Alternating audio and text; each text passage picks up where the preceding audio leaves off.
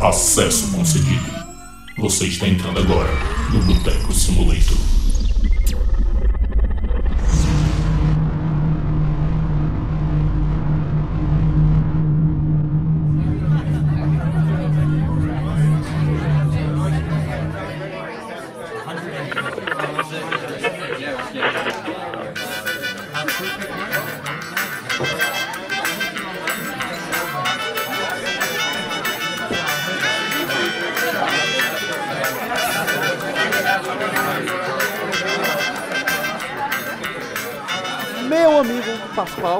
Nostálgico. Opa, por que, cara? Porque é o seguinte, teve o filme do Mario, tu assistiu o filme do Mario? Não, assisti não, acredito. Ótimo, ótimo, isso é um péssimo game. Mas enfim, tirando Isso, o que, que tem a ver? O cu com a calça. Peraí, peraí. Eu vou defender o meu amigo. Deixa a carteirinha dele muito bem renovada que ele joga muito mais cor que você, viu? Uou, bota aquele áudio lá. Uou. Sim, meu amigo, mas não quer dizer nada, porque eu fui lá prestigiar o rei dos videogames nas telonas. E aí o cara tava esperando o torrent dele, nem isso tu foi atrás de ver o torrent. Isso é porque em vez de ver o filme do Mario, eu estava jogando videogame, Pedro Nunes, sabe? Tá, enfim. Pior. Ele ficou sem argumento, tu viu? Foda-se.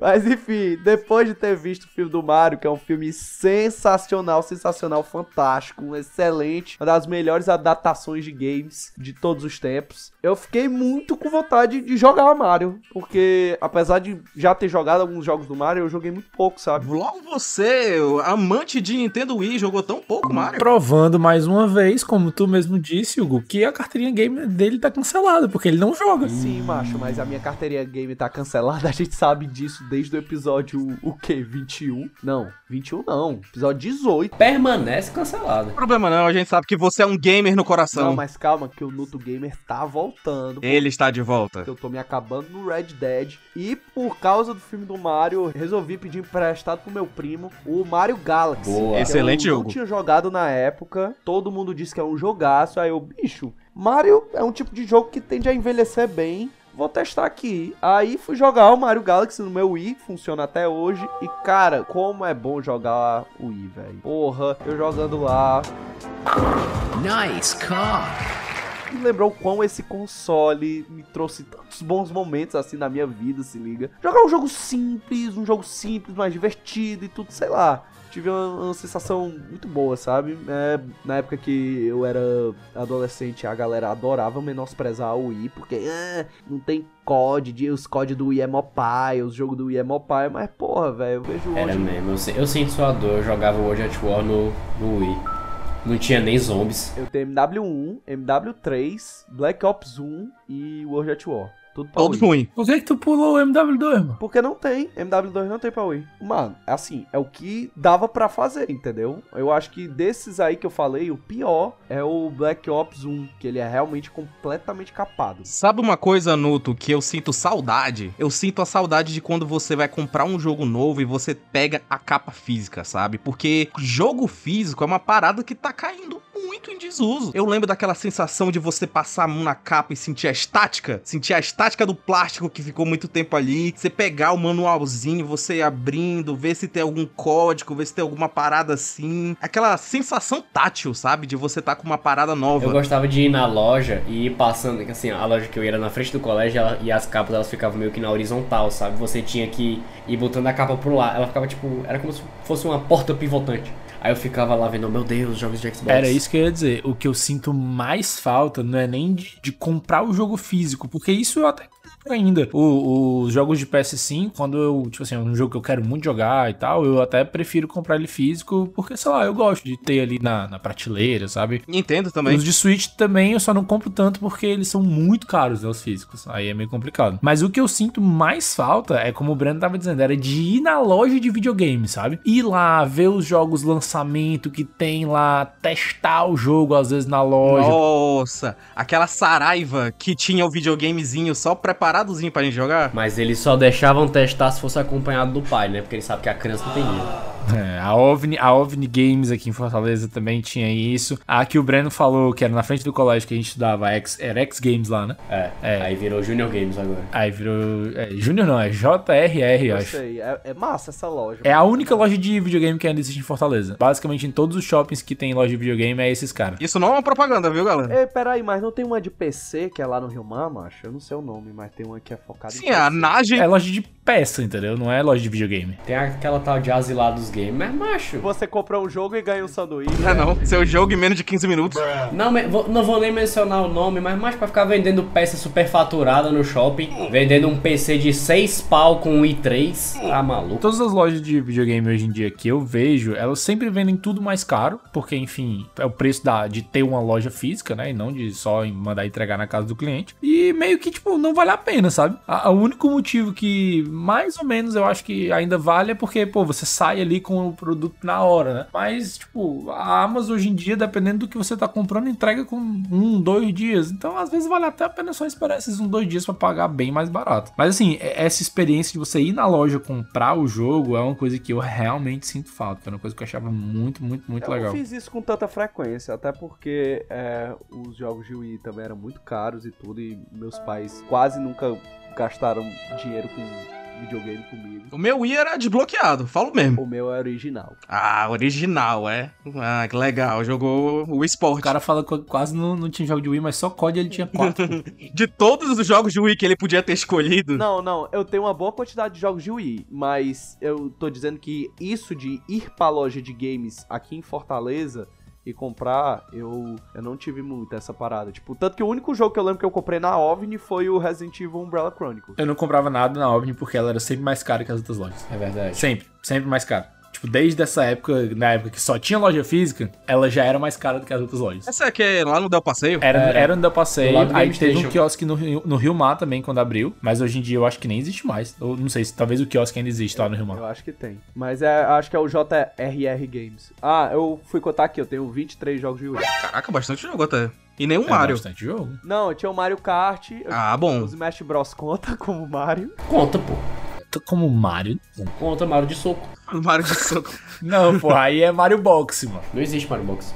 Eu sei, inventei. No Mario vs Sonic, é, o Olympic Games existe em Xbox. Então o Olympic Games conta como jogo do Mario? Olympic Games conta. É literalmente Mario and Sonic Olympic Games. É, Mario inclusive vem primeiro. O, Smash não é Mario, é Super Smash Mario. Mario e seus é amigos. Super Smash Bros. Ele carrega o sobrenome do Mario. Não, mas Bros é Bros. Bros é o nome do Mario, porra. É Mario, Mario e Luigi Mario, mano. Ele carrega o Super e o Bros. Só não. Tu Só... sabe que o Super não é do Mario, né? O Super vem de todos os jogos do Super Nintendo. Claro que é do Mario, pô. O nome dele é Super? É, cara. Super Star Fox, Super Mario 64, Super não sei o que, os jogos do Super Nintendo. E por que é que o Super. Mario Galaxy continuou com Super se é um jogo de Wii? É pau no cu. Não, porque o Mario continuou. Ah, é, não, é. Exatamente. Porque ele fala Super Mario Galaxy!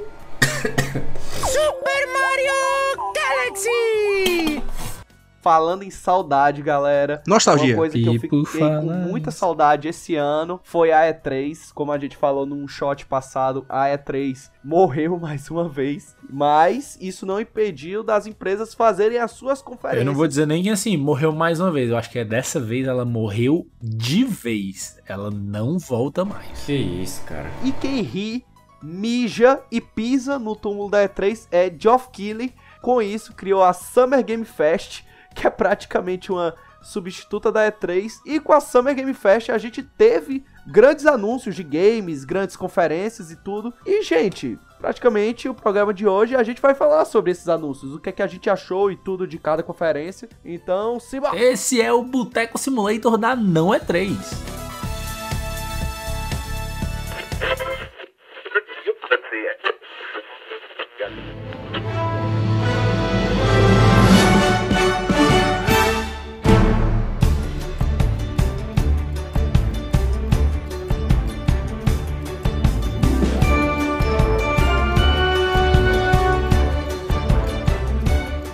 Galera, seguinte, pra quem não sabe como era antes, é, geralmente na segunda semana de junho a gente tinha E3 e a E3 era praticamente o carnaval gamer, onde a gente ia lá, botava um cronograma das conferências, Pior que é verdade, porque igual o carnaval, eu também não trabalhava quando tinha três, era focado nos eventos. Ora, mas já tu lembra não, Hugo, né? 3 de 2017, eu, tu e o Breno no estágio, os três vendo a, a Aham. conferência da. Vagabundos! Que isso? Mas enfim, ficava lá ansioso pra ver as conferências e era um reflexo do que ia vir pro futuro, né? A questão do videogame é sempre pensar no futuro, no além. Só que no decorrer dos anos a E3 começou a perder relevância. É, empresas viram que era muito mais viável fazerem conferências próprias do que pagar pra empresa que faz a E3 pra fazer as conferências É, lá. e não é nem só uma questão de ser mais viável, porque, tipo, ah, ao invés de eu pagar pra fazer, eu faço meu próprio evento. É porque a E3, pelo que o pessoal fala, assim, de bastidor,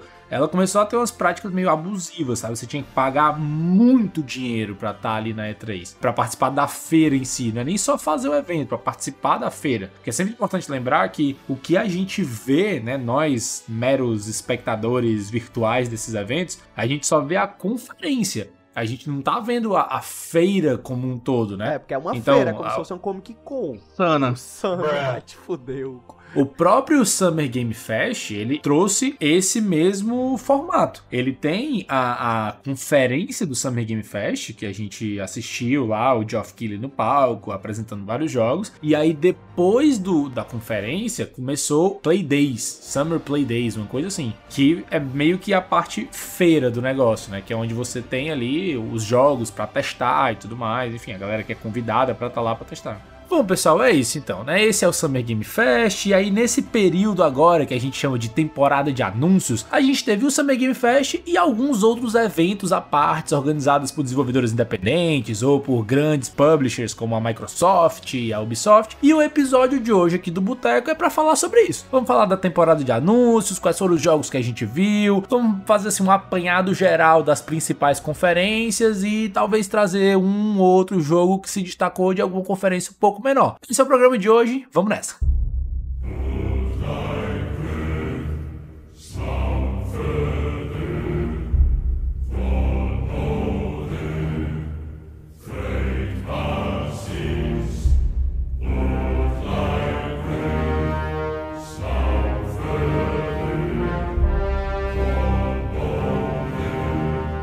Começar com o PlayStation, PlayStation Showcase, que fizeram um hype da porra, viu? Fizeram. Vai ser a conferência que se você perder, você tá fudido. E teve a conferência e foi, né? Foi. E dava pra ter perdido, né? É, eu per... Pronto, falando logo, galera. Eu fui uma vergonha esse ano. Mais um motivo aí pra cancelar minha carteirinha gamer, porque eu não vi nenhuma conferência na hora, assim, em tempo real. Eu.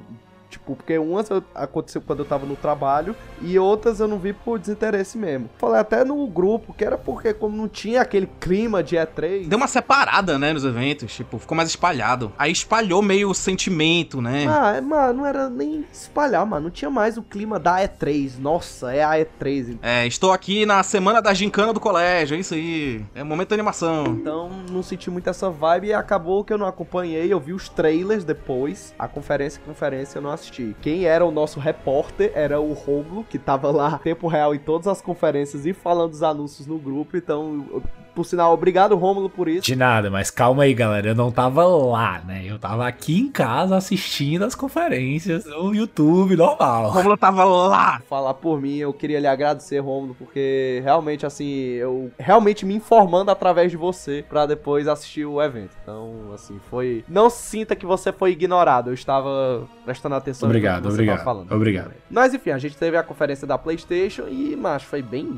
né? Foi bem. É, eu acho que a conferência da PlayStation ela foi propagandeada errada, porque ah, o PlayStation eles têm dois tipos de conferência principal. Eles têm o State of Play e eles têm o PlayStation Showcase. O State of Play é um evento menor, é um evento às vezes focado em poucos anúncios ou às vezes focado até em um jogo específico. Então, por exemplo, no ano passado a gente teve State of Play de God of War Ragnarok, que era para falar só de God of War Ragnarok. Teve alguns outros exemplos assim nesse mesmo formato. Acho que teve um de Final Fantasy XVI esse ano também. O PlayStation Showcase, diferente do State of Play, ele é o grande evento da Sony, sabe? Ele é o, é o showcase, é onde vai mostrar ali os principais jogos, as grandes novidades, os grandes anúncios. E não teve showcase ano passado. A Sony só fez State of Plays, ou seja, só fez eventos de proporções menores. E eles prometeram muito com esse novo showcase e entregaram assim. Vai, eu não vou dizer que eles não entregaram nada, porque Não, teve umas coisas legais. é, teve muito anúncio, sabe? Eles anunciaram muita coisa, só que a maioria das coisas que eles anunciaram são coisas que eu acho que pro grande público é meio desinteressante, sabe? Eles prometeram que iam mostrar muita coisa de PlayStation VR e eu acho que mostraram 3, 4 jogos bem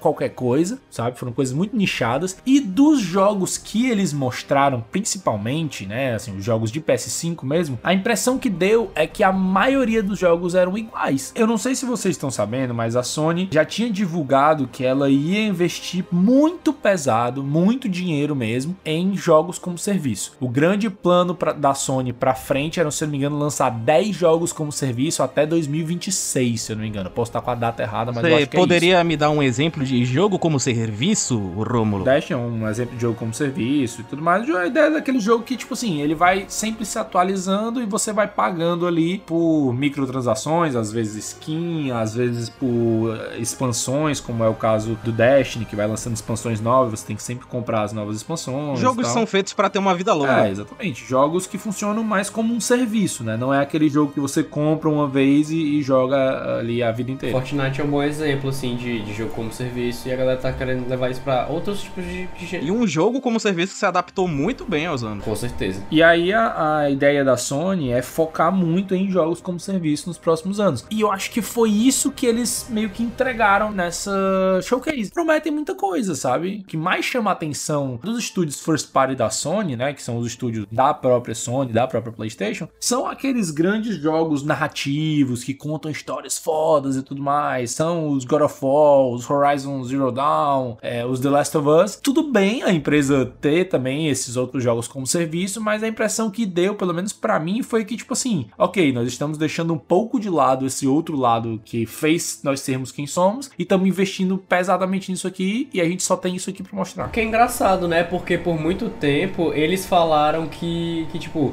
não, porque nós somos a Sony, que tem uns jogos pique e tal. Se você quiser jogar joguinho no Game Pass, você vai lá pro Xbox, enquanto os jogos fodões são nossos. Os caras começam a mostrar um monte de Anthem, tá ligado? Porque enquanto a Microsoft agora tá atrás de jogos que são mais AAA, narrativa e tal, esses jogos que ela tá precisando disso, a PlayStation tá indo numa direção oposta, em tornar os jogos mais abrangentes, talvez. Criar mais comunidades de tipo jogos que ficam vivos por muito Eu tempo. não sei nem se comunidades, porque eu acho, vamos ser sinceros, que o negócio é ganhar dinheiro, né? Então, tipo, a, a Xbox ela, tá, ela conseguiu uma estratégia muito irada pra ganhar um dinheiro gigante no longo prazo, né? Que é o Game Pass.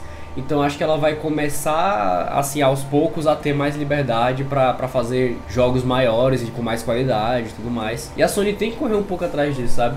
Porque, sei lá, não tem microtransação no, no Homem-Aranha, não tem microtransação no Us, no, no, no, no- no Horizon Zero Dawn. Por mais que pô, o jogo venda milhões, não tem comparação com o jogo que tem microtransação, sabe? O, o jogo vem, sei lá, o- tipo, um jogo tipo Diablo, como a gente tá jogando agora. O jogo vende milhões e você ainda gasta dinheiro dentro do jogo. É um jogo tipo que eu acho que a galera compra o Battle Pass, sabe? Que é um jogo pago e você ainda paga pra ter skin. Então, cara, o potencial de dinheiro que eles têm pra ganhar com isso é muito grande, mano. Nem que tu gaste, sei lá, nem que o pessoal lá fora gaste 70 dólares, pô, é como se ela tivesse comprado o jogo duas vezes, tá ligado? Pera aí, mostraram o Project Q, né? Que é o, o Wii U da PlayStation. Controle partido no meio. Não, é um Wii U aquilo, porra. Não é nem um. Eu particularmente achei aquilo ali ridículo, ó. É tipo um Wii U, só que não tem a funcionalidade do Wii U. E é o tipo da coisa que você também já consegue fazer com o celular, tá ligado? Aquilo é um negócio só pra... Aquilo não é um Wii U, mano. Aquilo é só uma tela. Sim, exatamente o que eu tava falando. É, botaram um celular no meio do, do controle. Foi isso aí. É tipo isso, velho. Não, mas eu tenho uma pergunta. O Project Q, sei lá, é, você pode jogar o jogo, por exemplo, sei lá, no metrô? Ninguém sabe. Mas pelo que eles falaram, não, é uma parede de streaming. Não, ninguém sabe. Porque ninguém sabe se ele vai ter, por exemplo, como tu fazer streaming à distância. Ou se tem que estar na mesma rede. É essa a questão. Tipo assim, se ele tiver como fazer streaming à distância, aí ele se torna um produto um pouco mais interessante. Aham. Tipo assim, pô, o jogo vai estar rodando no teu PS5, mas se tu tem uma boa conexão de internet, tu consegue jogar à distância, como um xCloud da vida. Mas se ele for só um negócio pra tu jogar ali em rede local, Só pra jogar na privada. Só pra vocês visualizarem, eles pegaram um controle de PS5, partiram no meio e botaram a tela LED. E é isso. Galera, pois enfim, bora falar dos anúncios, né? O que foi falado na conferência. E eu acho que a gente podia começar com a volta do Comedor de Cobras, porque Como é, rapaz? depois de muita especulação, a Konami anunciou um remake de Metal Gear Solid 3 Snake Eater. After the end of World War II, the world was split into two East and West.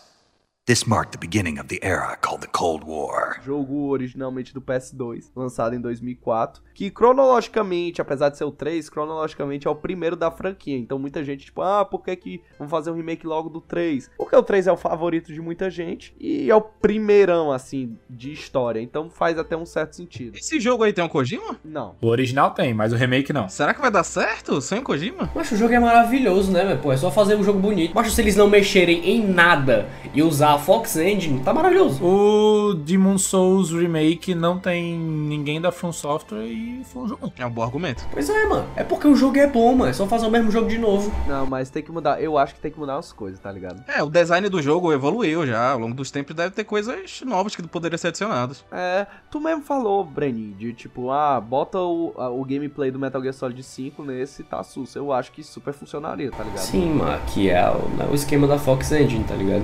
Não, é porque do jeito que tu falou, parece que, ah, só bota um gráfico foda e pronto. Que nem foi o remake do The Last of Us, que eu particularmente acho uma bosta. Tem remake. Tem. Sim, pô. Saiu, saiu esse ano, o, o ano passado, sei lá, Last of Us Part 1. Ah, é, né? Foi refeito do zero. Só que é uma bosta. É uma bosta, porque é literalmente assim, o jogo é o mesmo jogo, só que com um gráfico foda. Isso não é remake, é um remaster. E eu acho isso um remake merda. Não acho, não acho um- uma Um bosta. jogo que só dá um tapa no gráfico, não, não atualiza gameplay e tudo, eu acho pai. Acho legal desse trailer do Metal Gear Solid Snake Eater, que é uma putaria, ver um pássaro pousa na- no negócio, aí vem uma cobra, come o pássaro, aí vem o crocodilo e come a cobra, aí do nada passa pra câmera assim e o Snake olhando de longe. E é isso na porra do trailer. No fundo, no fundo, não é nem um trailer, na real, né? É só tipo assim, estamos fazendo esse jogo. Porque você não vê absolutamente nada do jogo. É literalmente como o Hugo disse. Começa um, um bichinho voando, aí um bicho comeu esse bicho, que outro bicho come, que outro bicho come, e aí do nada você chega lá na floresta e vê o cara. É, é realmente o Hugo falou perfeitamente. tá escondido no olhando essa porra acontecer. Mas ele cria exatamente o que ele tem que criar, que é hype. É, é o puro suco de hype, porque não mostra nada, não entrega nada, não mostra como que tá o gameplay, não mostra como que tá os gráficos, não mostra absolutamente nada. É só uma CGzinha pra dizer, ei, mano, estamos fazendo isso aqui, ó. Ei, mas uma coisa que eu achei irada, eu mostrei esse trailer pro meu pai, né? Ele disse assim: Filho, sabe o que esse trailer diz? Diz que o Snake é o maior predador de todos. Aí eu, caralho, é isso. Caracas. Porra! Caralho, é semiótica da parada, O né? cara interpretou, viu, mano? Eu achei isso irado. Metaforando. Metaforando. É exatamente isso, né, pô? Snake Só Eater, faltou né? a cena dele comendo a cobra no final. É, total. Que saiu de notícia, uma que eu achei paia sobre esse remake é que eles vão usar gravações das vozes do jogo anterior, entendeu? Eu achei isso paia, eu achei que eles podiam, tipo, retrabalhar os diálogos, porque particularmente eu tô revendo as cutscenes do Metal Gear Solid 3 com a minha namorada. As coisas que ela faz por amor. Caralho. mina te ama, meu bicho. Macho, casa com ela, porque tu não vai arranjar outra desse jeito nunca na tua Vocês vida. se reúnem pra poder ver cutscene de Metal Gear. Ela disse que tá achando irada a história, mano. Eu que gosto muito de ti, mas se tu me chamasse pra um rolê desse, eu não ia. Nem eu. What's wrong with you? Esse é o tipo de coisa, mano, que é, que é assim, quando que você assiste de, madru de madrugada ou quando tá querendo dormir, não, vou botar aqui as- os, os trailerzinhos, os negócios. De preferência assistindo. sozinho, mano. Aquele vídeo de duas horas, tá ligado? É o tipo de coisa que você não arrasta ninguém pra esse buraco com você. mano. É o seu buraco. Que Ah, isso, é o seu Mas buraco. é porque a história é legal, mano. Bota A lá pra é jogar, boa. mano. É uma história muito boa mesmo. Ah, com certeza. E envelheceu bem, mano. Tipo, as cutscenes. Tem umas coisas de diálogo que eu acho ruim, entendeu? É uns diálogos bobo e até expositivo. Enfim, é as coisas que eu reclamei no programa passado. E eu acho que essa era a chance deles darem uma retrabalhada, Que entendeu? o remake, principalmente de um jogo que já faz mais de 10 anos, você tem que atualizar as coisas pra como os jogos funcionam hoje em dia, né? Porque a gente teve tanta coisa que aumentou na qualidade de vida de jogos pra poder tornar eles mais aproveitáveis. Gente, mas a gente não viu absolutamente nada do jogo. Não, mas é isso que eu tô falando. Mas eles estão dizendo que eles vão usar as gravações. É só isso. É tipo assim, a- a- os áudios vão ser os mesmos, mas provavelmente uma qualidade muito melhor, mas mas, tipo assim, pode ser que o jogo inteiro seja refeito e o gameplay seja muito mais fluido Não, e seja, tipo sei, assim, eu- bem atualizado e todas as coisas de qualidade de vida, mas a história vai ser a mesma, eles vão usar os mesmos diálogos. Eu não acho isso um ponto negativo, não. Na verdade, eu acho isso um ponto até positivo. Tipo assim, pô, honrando a história do original, sabe? A- as mesmas vozes, os mesmos personagens. Eles acharam que os fãs iam reclamar se eles mudassem? Tá maluco, macho? Não, os fãs iam reclamar se mudassem se não mudassem, entendeu? Tipo assim, não mudaram e o Nuto tá reclamando. Se tivesse mudado, alguém ia estar tá reclamando. Mas enfim, sempre, sempre vai ter alguém que vai reclamar. Mas assim, eu, eu não tô dizendo que ah, esse remake vai ser uma merda e tudo. Óbvio que eu quero que o remake seja foda. Sério, o que eu realmente quero é eles peguem o que foi o Metal Gear Solid 3, tirem as cojimices, tirem as brincadeiras, as galhofas e tornem um jogo sério, como eu pedi no programa passado. E aí eu tô feliz. É isso que eu quero, tá ligado? Mas tu sabe que isso não vai acontecer, né? É bem provável. Não faço ideia. Mas isso não vai acontecer. Eles vão tirar as coisas que hoje em dia não passam, porque, enfim, É. o jogo, né, tem ali o seu, seu recorte histórico. Mas tirando isso, e, e eles vão revoltar todos os youtuber gamers reaça, com toda certeza. Tirando isso, eu acho que o jogo vai ser exatamente o mesmo. Aí, depois desse daí, né, assim, acho que o Metal Gear o Remake foi um dos principais, talvez. Mas eu acho que alguns outros, alguns outros jogos um pouco talvez menores, mas que eu acho que vale a pena mencionar, é aquele Phantom Blade Zero. Irado, irado. What's your plan? Knowing you have only 66 days to live. Macho, eu achei o trailer desse jogo irado, irado. Começa aqui, um dos poucos trailers, eu acho, de gameplay mesmo que apareceu nesse evento. Mas, assim, uma gameplay sensacional. Ele tem uma pegada, assim, bem de Souls-like, num cenário de samurai. Tu achou Souls-like, mas eu achei bem mais tipo um Devil May Cry da vida. Eu achei Souls-like pelas lutas de boys que aparecem, mano. As batalhas de boys que tem ali é muito cara de Souls-like. Mas é muito Tipo assim, Dishonored também, né? É, ele é um Souls-like, mas ele é mais um Nioh do que o Dark Souls, tá ligado? É, ele é um Souls-like, tipo assim, rápido. Tipo um Nioh. Tipo assim, o, o- a movimentação dele é bem rápida, o- os golpes são rápidos, mas eu acho que a estrutura de gameplay me lembra muito Souls-like, assim. A coisa que eu achei mais irada desse jogo foi justamente a movimentação, mano. É muito foda, mano. Não tem outra palavra pra descrever. É foda demais, mano. Design das armas, legal demais. As animações de luta. Tem uma cena que ele tá lutando numa, tipo, numa quadra, quadra não, é, numa praça toda destruída contra uns samurais mascarados e tá chovendo. E, macho, as animações de luta dessa cena são sensacionais, mano. O cara, tipo assim, o personagem principal com, com acho que ele tá com, tipo, uma espada de sangue, assim, que a espada fica soltando, tipo, um- uns rastros vermelhos e, e aí ele dando parry direto no- nos ataques dos caras. Pô,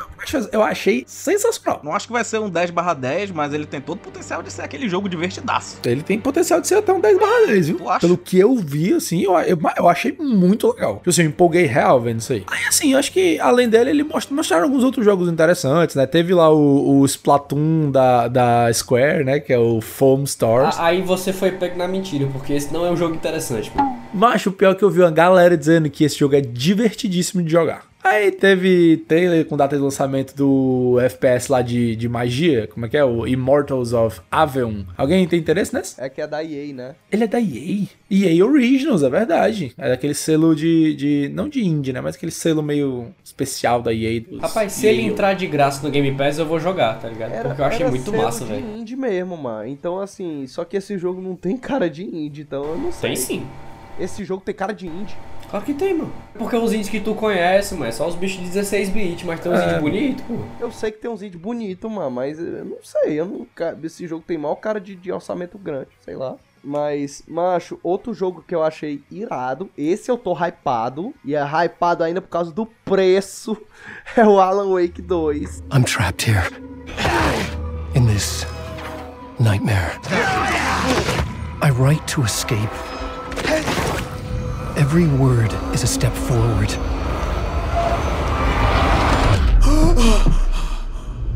Into darkness. É, eu gosto muito de jogo de terror. Não cheguei a jogar o primeiro Alan Wake, mas dizem que é um jogaço. Mas joguei Control, que se passa no mesmo universo de Alan Wake. Então, tipo, Ah, é? Não sabia não. Sim, sim. Mas tem uma DLC gigantesca que é tipo. É a menina no universo do Alan Wake, entendeu? Irado. Tipo assim, não é. Ah, eles dão umas diquinhas que se passa no mesmo universo. Não, tem uma DLC em que ela encontra o Alan Wake, entendeu? Que ela encontra ele? Caralho. Porque ele, na história do Alan Wake, mesmo na história do jogo, ele não passou, tipo, 13 anos lá perdido, que são os 13 anos entre o primeiro jogo e o Eu segundo. acho que o Alan Wake ainda tem uma DLC, alguma parada assim, né não? É, ele tem, uma, ele tem uma DLC, aí ele aparece no Control, tipo, ele aparece mesmo no Control. E, e aí vai ter o 2, e boatos que o 2 vai ser bem mais jogo de terrorzão mesmo, assim, mais violento, pesado. E eu achei, e eu achei isso irado, porque o 1 é mais, mais leve. Não, total. é. Eu que não sou muito do jogo de terror, eu fiquei, assim, eu achei muito legal, sabe, assim, o que eu vi desse Alan Wake. E eu acho que o que eu achei mais, mais massa mesmo foi ah, os comentários dos desenvolvedores sobre esse jogo, sabe? Parece muito que é aquele jogo que, tipo assim, cara, isso aqui era o que a gente sempre quis fazer, mas a gente não tinha como antes. E agora que a gente é um estúdio já maior, com orçamento e tudo mais, a gente tá conseguindo fazer o jogo que a gente realmente quer. É o maior jogo que a Remedy já fez, assim. Eu, eu achei bem interessante. N- não vou dizer que eu vou jogar, se pá, eu jogo, mas, mas eu achei. Não é a nossa preferência. É, eu sou medroso, né? Sou medroso. E eu achei legal que ele também tem uma parada que não é só o Alan Wake que é o personagem, tem uma agente do FBI chamada Saga Anderson. É, você pode ficar trocando e, e os desenvolvedores disseram que em qualquer momento você pode trocar pra Saga pro Alan, pra Saga pro Alan. Eu achei muito irado também essa parada de ter um agente do FBI, me trouxe uma vibe meio, sei lá, Arquivo X, True Detective. Total, que Tem total. até no Control, e eu sei que os caras são muito fã, porque Control tem muito essa parada de agência, FBI, o caralho. Então, eu achei muito irado, mas eu tô realmente hypado e eu tô hypado com o preço, porque esse jogo tá muito mais barato que o normal, porque ele não vai ter mídia física. Eu achei legal também que o Alan Wake tá a cara do John Wick. Vocês repararem. Caralho, tá mesmo.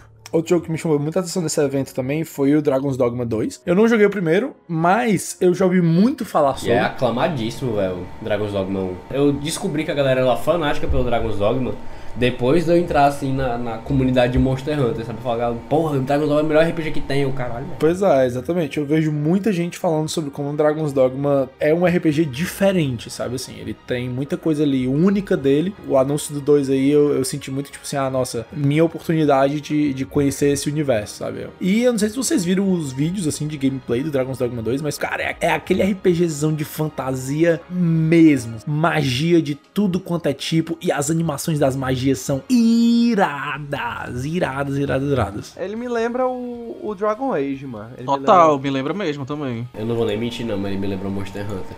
Ele me lembrou várias coisas, na verdade. Ele me lembrou um pouco de Dragon Age, ele me lembra um pouco de Skyrim por conta das raças diferentes. Tem raça de felino, que nem tem lá os, os Khajiit, é Khajiit, né? Que nem no Skyrim. Os Khajiit lá no Skyrim e tudo mais. Tem toda aquela parada de você tá lutando contra um monstro gigante e você meio que escala o monstro e aí vai atacando ele. Eu não sei se vocês viram o gameplay desse negócio, mas eu, eu, eu hypei, ó. Eu tô muito numa vibe de, de jogar, assim, esses RPGzão de fantasia, com, com muita coisa, sabe? Assim, eu- Mundos bem completos, né? é. Você é um cara fantasioso, né, Ron? É, eu sou demais, adoro fantasiar com vocês. Opa!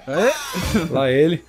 Que isso. E falando de fantasia, né? A gente viu aí mais um trailer, acho que o trailer final, né? O trailer de lançamento do Final Fantasy XVI. Caralho, essa foi boa, boa, foi boa mesmo. parabéns, parabéns. Mas enfim, a gente viu aí o trailer final, né? Da, da fantasia final, Final Fantasy XVI. Hype demais, demais, demais. Mas que é o primeiro Final Fantasy ou Ron? Não, mas muito provavelmente vai ser o primeiro que eu vou realmente zerar, assim, tipo, entendendo o que é que eu tô fazendo, jogando todo do começo ao fim, entendendo a história e tal. Vamos jogar no Day One? Ah, não sei. Vai depender de o jogo chegar aqui em casa, porque eu vou comprar ele em mídia física. E vai depender também de se eu já botar, tipo assim, livre da maldição lá do inferno. né? porque tô jogando Diablo, feito um Você condenado. tá jogando Mochila de Criança 4?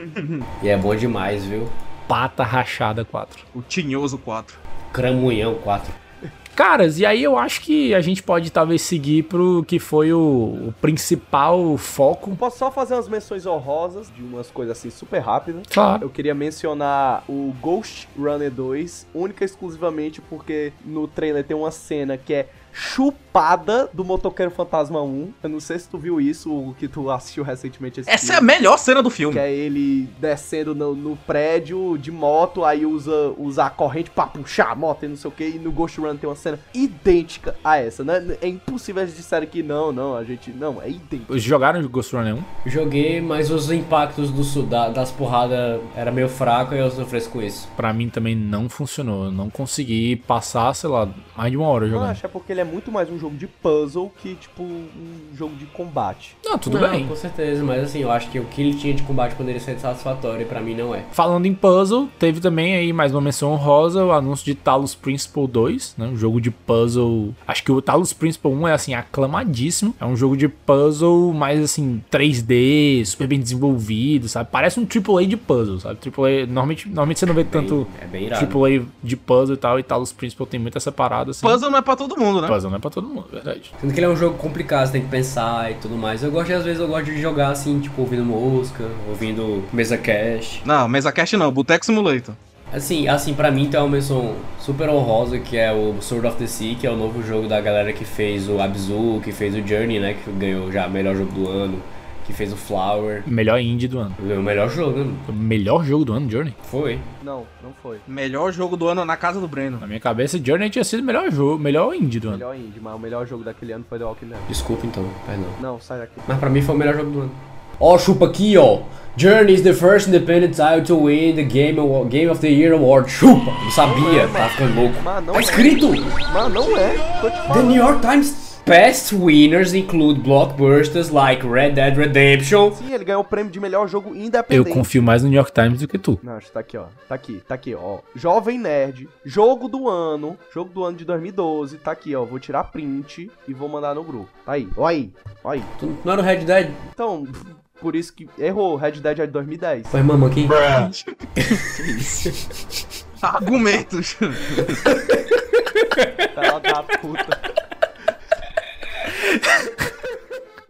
Simplesmente. Acabou, acabou. Não, não tem mais, não tem mais comentário nenhum a ser feito. É, não, você tá certo, desculpa.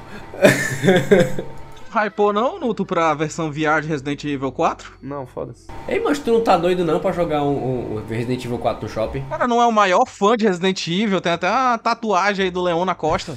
Fake news. Fake news. Não tenho dinheiro pra VR, então foda-se, mano. Mas tu pode ficar empolgado com o jogo do mesmo Sim, jeito. aí porque tu não. Ah, agora pronto mesmo. Tu não tem dinheiro, aí tu não pode hypar as coisas. É, Ai, te é assim que as coisas funcionam. É por isso que eu não gosto de carro, pô. Não tem dinheiro pra ter um carro. é vou de Não Exatamente. tem nem carteira, baitona. Pois não é, moço. E aí, galera, vai sair Homem-Aranha 2 também. He got away from us. It's good, Pete. I saved the tracker.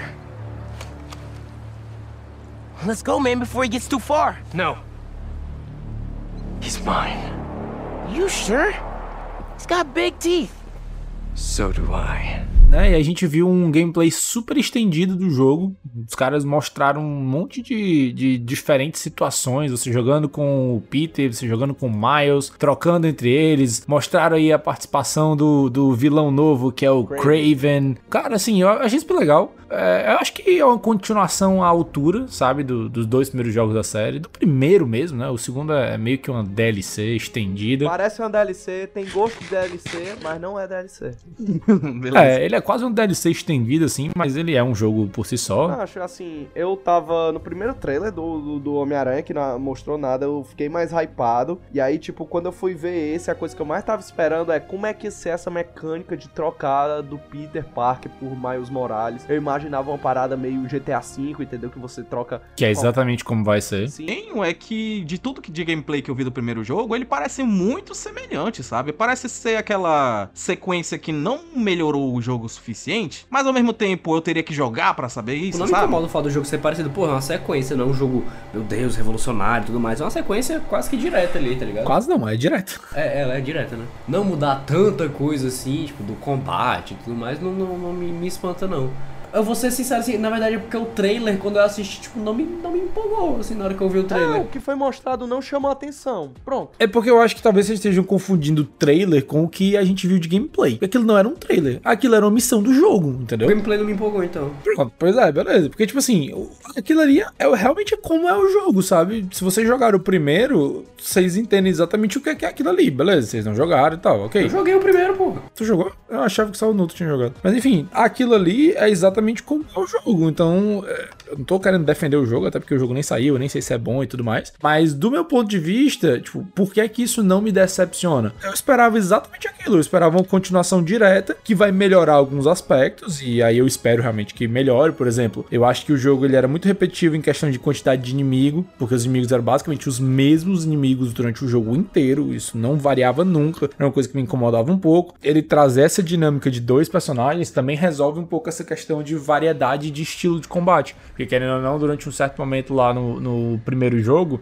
ficava muito aquela coisa assim do, do Batman Arkham, sabe? Sim, só esmaga botão. Espera acender a luzinha pra dar o Reflexo. é, o reflexozinho. E, e continua batendo nos caras. Eu acho que trazer essa dinâmica dos dois personagens. Ainda mais considerando que, tipo, o Peter Parker e o Miles Morales são bem diferentes. O Miles, ele tem quase que poderes uh, além do, do, dos de aranha, né? Ele, ele tem as paradas de choque, ele fica invisível, tem os poderes de aranha normal e tal. E, e aí o Peter tem agora toda essa dinâmica dele tá lá com o simbionte. Então ele tem agora ataques voltados pra força do simbionte e tal. Então acho que isso traz uma variedade de gameplay que não tinha no primeiro jogo. Porque no primeiro jogo era o jogo inteiro a mesma coisa. A única coisa que liberando era tipo mais habilidades. E isso é exatamente o que eu espero de uma, sequência. De uma sequência direta de um jogo narrativo. Mais cedo eu e o Nuta a gente tava conversando. E eu citei exatamente o exemplo do God of War. Pra mim é é a mesma coisa. É um jogo que aumenta o escopo. E esse aumenta, eles já falaram. O mapa do jogo, se eu não me engano, agora é duas vezes o tamanho do primeiro mapa. Porque tem Manhattan, tem o Brooklyn, tem acho que o. o- não sei se é o Bronx, uma coisa assim. Então, tipo assim, ele aumenta o, o escopo do jogo bastante. Traz uma maior variedade de gameplay. Eu espero que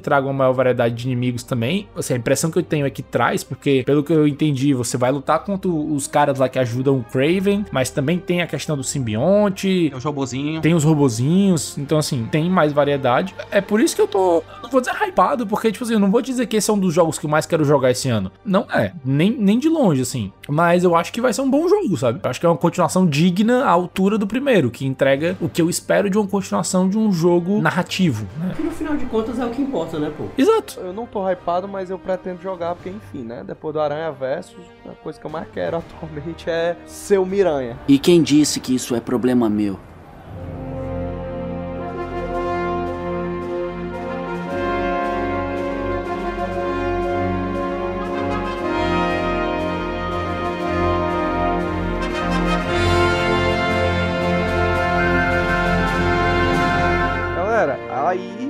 Depois já em junho começou de fato a Summer Game Fest. E aí, quais jogos vocês acharam irado e tudo? O que é que vocês curtiram? Cara, Summer Game Fest, assim, foi um evento bem. sentimentos misturados, sabe? Altos e baixos. Eu diria diverso. Cara, eu vou dizer que o que eu mais gostei, assim, não foi algo tão grande, mas que pra mim é legal, se liga. Eu curti muito de ver o, o novo Príncipe da Pérsia, né? Que foi ali a primeira vez que mostraram, apesar da primeira ter aparecido no evento umas três vezes. Ali foi quando anunciaram mesmo e, porra, eu achei lindão, velho. Acho que a maioria dos outros jogos já tinha. Tudo já tinha. Ou rolou algum trailer, ou já é um jogo que, tipo, tá recebendo conteúdo. Tipo, Remnant 2 já, já tinha sido anunciado. Lies of P tá, foi anunciado faz tempo. O Party Animals também já tinha sido anunciado faz tempo no Xbox. Alan Wake 2, Warhammer. Tipo, muita coisa já tinha rolado, tá ligado? Power World, né? Que é um Pokémon de metralhadora. Macho, que jogo é esse, mano? Que porra é essa? Eu ia falar mano? disso, mano. Que diabo? Que diabo? Pokémon de metralhadora é Digimon, É, caralho. não, mano, Power World. Power World é simplesmente, mano. É, é macho, a galera que olhou assim e, e basicamente disse: Cara, vamos fazer Pokémon do jeito que realmente seria? Pokémon sendo escravos dos seres humanos e tudo mais. Eu estou esperando o momento em que a Nintendo vai processar a empresa que tá fazendo esse jogo. Porque, macho, a cópia é tão E descarada. é engraçado porque assim, os personagens são todos estilizados, estilo Pokémon, só que as armas são realistas pra caralho. Os então, bichos são iguais, mano. Você consegue dizer o nome dos Pokémon, mano. Tipo assim, assim que começa o trailer, aparece um Eevee, um Marip do lado esquerdo. Macho, eu tô, eu tô vendo aqui, é, é esculhambação, ó, mano. Tem todas as evoluções do Eevee de, de- com pequenas alterações, mano. É o copia, mas não faz igual. Depois ele tá montado num Gyarados, do lado direito tem um Lapras e voando à esquerda ali eu acho que seria o equivalente de um Salamense. Ela tá voando um Latios no final. Não, não cheguei no final. Aí depois tem aqueles Pokémon da nova geração que eu não sei o nome, aí aparece uns Vulpix e uma Misdreavus diferente. Um Electabuzz, mano. Ó, aí as evolução do Eevee, os Marip com metralhadora, mais Vulpix. Aqui, ó, macho, os Pokémon trabalhando na fábrica. O Electabuzz escravos. da Shopee, viu, irmão? É, mano, então você chupa total, Mano, velho. sério, mano, esse jogo é. Eu, eu vendo o trailer, mas. Eu vendo o trailer, a única coisa que eu consigo pensar é que esse jogo vai ser incrível. Gosto mano. muito daquela cena do trailer que é um monte de Pokémon, é um monte de, de cópia do Eevee, assim, tipo, construindo as metralhadoras, tá ligado? O cara. É, mano. A cena que é uns Pokémon fofinhos lá atirando de ponto 50, eu acho que, porra. O personagem lutando contra o Pokémon com a escopeta, mano. É, macho, esse jogo, cara, se esse jogo não for sensacional, sensacional, esse é o tipo de jogo que vai virar meme, a galera vai fazer É, live oxe, jogando é, isso aqui. Vai ser sucesso na Twitch, mano. Se ele não for cancelado por causa de processo. Mas, e ele tem, ele tem uma cara de jogo de gestão, assim, mano. Tem, tem. Fazer fazendinha. Mas isso parece é muito legal, ó, mano. Inclusive, eu espero que você possa usar os Pokémon pra construir as coisas. Imagina fazer a linha de produção, botar os Pokémon ali. Mas aparece exatamente isso. Eu acho que é o vilão do jogo, né? Que tá fazendo isso. Ah, não sei. Assim, né? Pelo menos da, da visão do jogo, ele poderia ser meio que um factório, sabe? Tipo, tu tem os pokémons escravos, aí tu tem que ir atrás dos pokémons escravos Ei. novos pra fazer novas coisas. Ei, agora você falou meu nome, viu? Aí você constrói as barreiras. Aí tem aí os pokémonzinhos aqui de, de segurando, a centrigando. A gente tá dando muito destaque pra esse jogo. Mas porque foi muito legal, mano. Mas assim, vocês viram o novo trailer daquele Banishers? Achei legal. Se eu não me engano, ele foi anunciado no Game Awards. Eu lembro de quando eu vi o trailer no Game Awards, eu achei tipo assim, cara, que negócio interessante, sabe? Assim, um cenário totalmente novo, uma coisa meio macabra. Você é um, um cara que parece meio que um exorcista e você trabalha ali com a sua, sei lá, não sei se é esposa ou o que que é, a sua companion ali, que é um fantasma, e vocês juntos lutam contra outros fantasmas, aí tem que meio que, tipo, exorcizar eles, e o cara tem umas armas e usa umas magia. Mas esse jogo ele chama muita atenção. E aí tem umas cenas de gameplay que você vê que meio que troca, sabe? Você tá, tipo assim, com ele e aí troca pra, pra a fantasma e ela tá meio que no mundo fantasma. E aí tem umas investigações. Parece ter um mistério ali pra ser resolvido, sabe? Eu, eu achei esse jogo muito, muito, muito interessante. E ele tá com previsão pra ser lançado ainda esse ano, viu? Tem um aí que eu fiquei com vontade. Por favor, que esse jogo lance no Game Pass. Então eu fiquei com vontade de jogar com vocês. Que é Left 4 Dead com carros. Que é o Toxicomendo. On my mark. Five, four, three, two,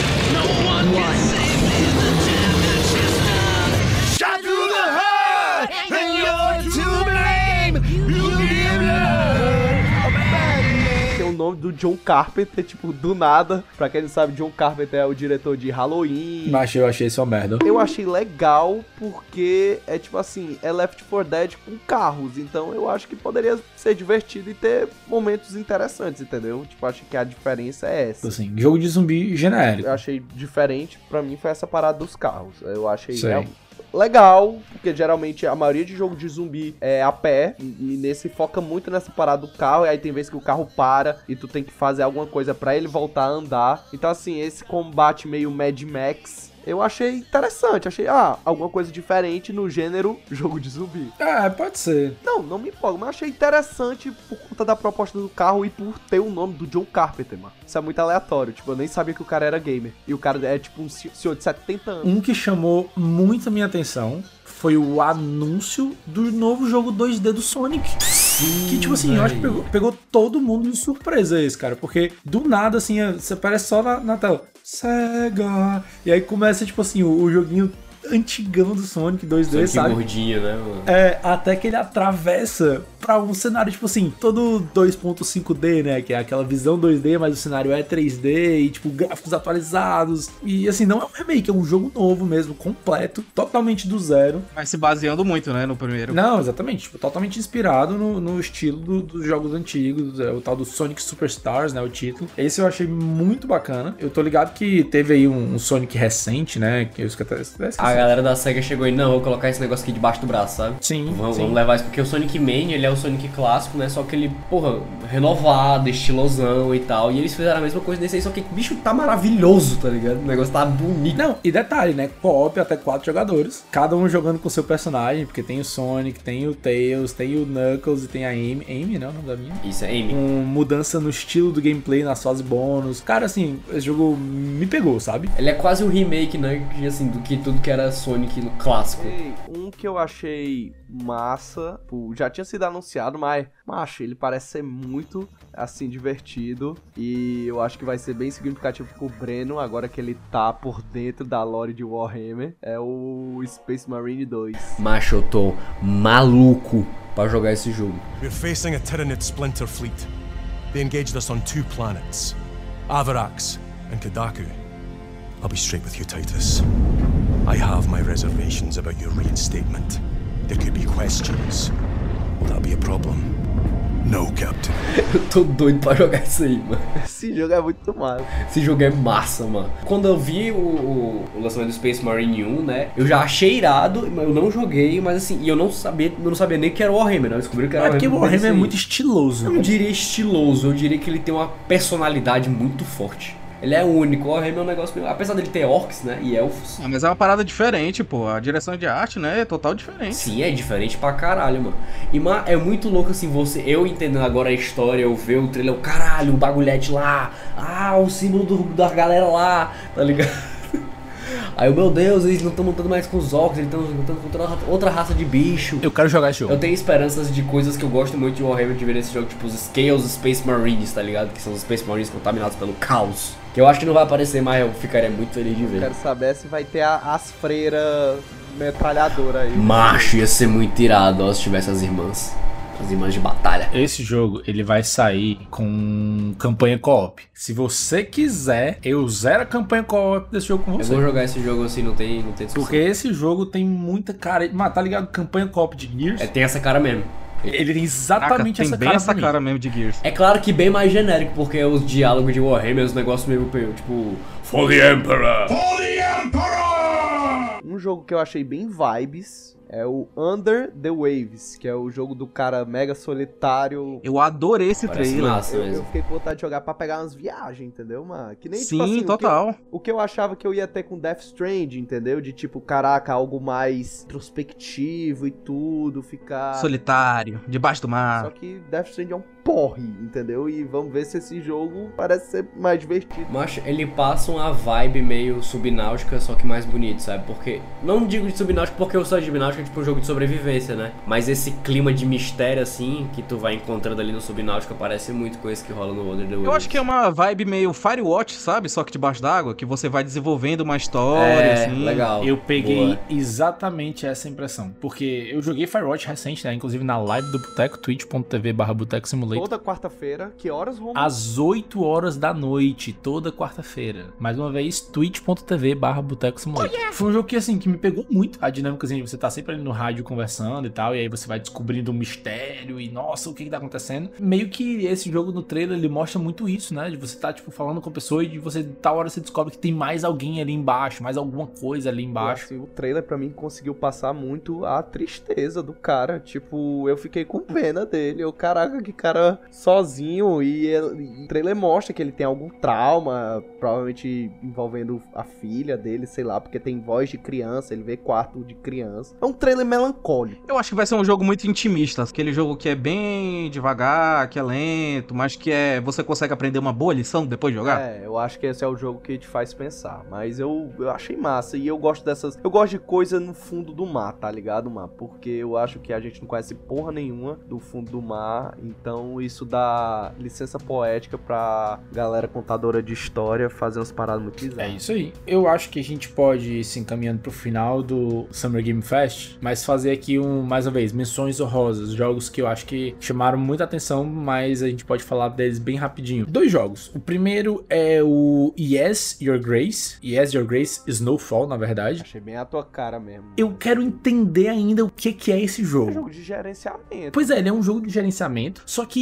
em alguns momentos você tá, tipo, tomando decisões ali com os seus súditos, uma coisa meio parecida. Não sei se é Rain o nome do jogo. Eu joguei esse jogo. Ele é basicamente um jogo tipo Tinder. Basicamente, é igual o Tinder. Você ou vai pra esquerda, vai pra direita e você vai tomando decisões com base E nisso. se você não sabe o que é Tinder, procure Rain. E aí esse jogo parece que traz uma vibe muito storytelling, né? Você tem itens, você tem personagens. Essa parte específica que você tá meio que ali do, no trailer, né? Você tá ali tomando decisões e tal. Eu, eu lembrei muito desse Rain, que é muitas paradas tipo assim, ah, você confirma o pedido do cara, você nega o que o cara pediu e tal. Lembra também aquele jogo, Papers, Please? Sim, mas eu, assim, eu ainda tô muito na dúvida de como funciona o jogo, sabe? Qual é o loop de gameplay ali. Até porque parece ter uma história, É, né? é dia a dia, ou então é mais focado ali nessas decisões, porque você vê que tem, tem conflitos internos. Tal hora o rei tá falando ali com a esposa dele, tal hora tem briga, tipo assim, tem, tem guerra, sabe? Então foi um jogo que me chamou a atenção. O segundo jogo que eu também ia mencionar, que também chamou a minha atenção,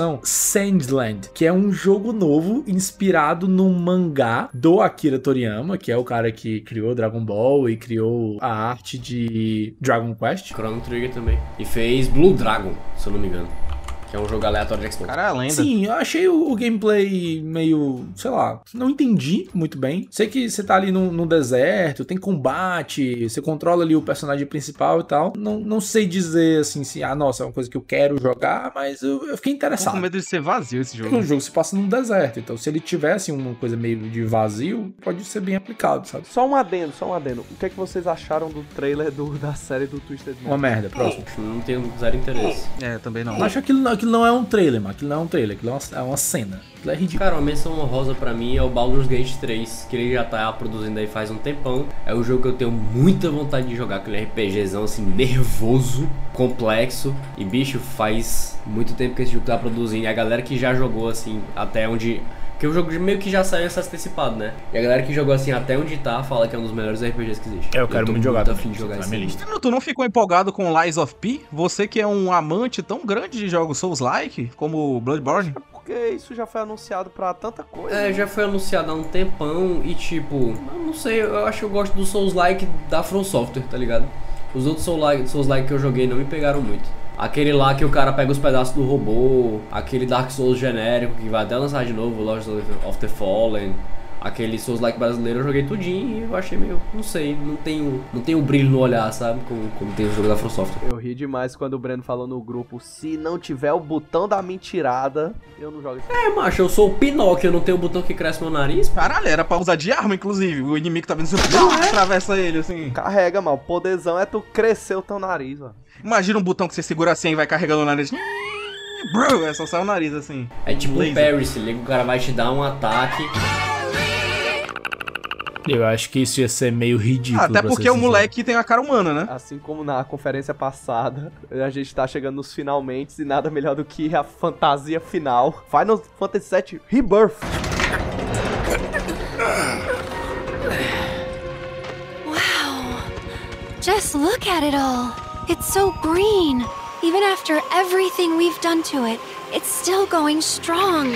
It may look that way, but in reality, it's barely hanging on. Que é a parte 2 do remake do Final Fantasy VII, que mostrou mais ainda de gameplay. E, bicho, é foda. Porque a única vez que eu cogitei comprar um PS5 foi pra querer jogar esse jogo. Porque O jogo tá lindo. Jogo tá Impressionante. li- Gente, é porque vocês não jogaram, mas o game desse jogo é uma das coisas mais foda que eu já joguei. Sério, assim, o gameplay desse jogo, eu nunca fui de gostar de boss battle, entendeu? Quando chegava um boss, eu chegava, porra, mais um boss e tudo. No Final Fantasy VII, mano, foi o primeiro jogo que eu, caraca, eu ficava ansioso pra próxima boss battle, entendeu? Se é a parte 2 do remake, acho que vai ser tipo uma trilogia. É, tem que ser uma trilogia, né? Assim, a menos que eles mudem a história, porque Midgar é o começo do jogo, pô.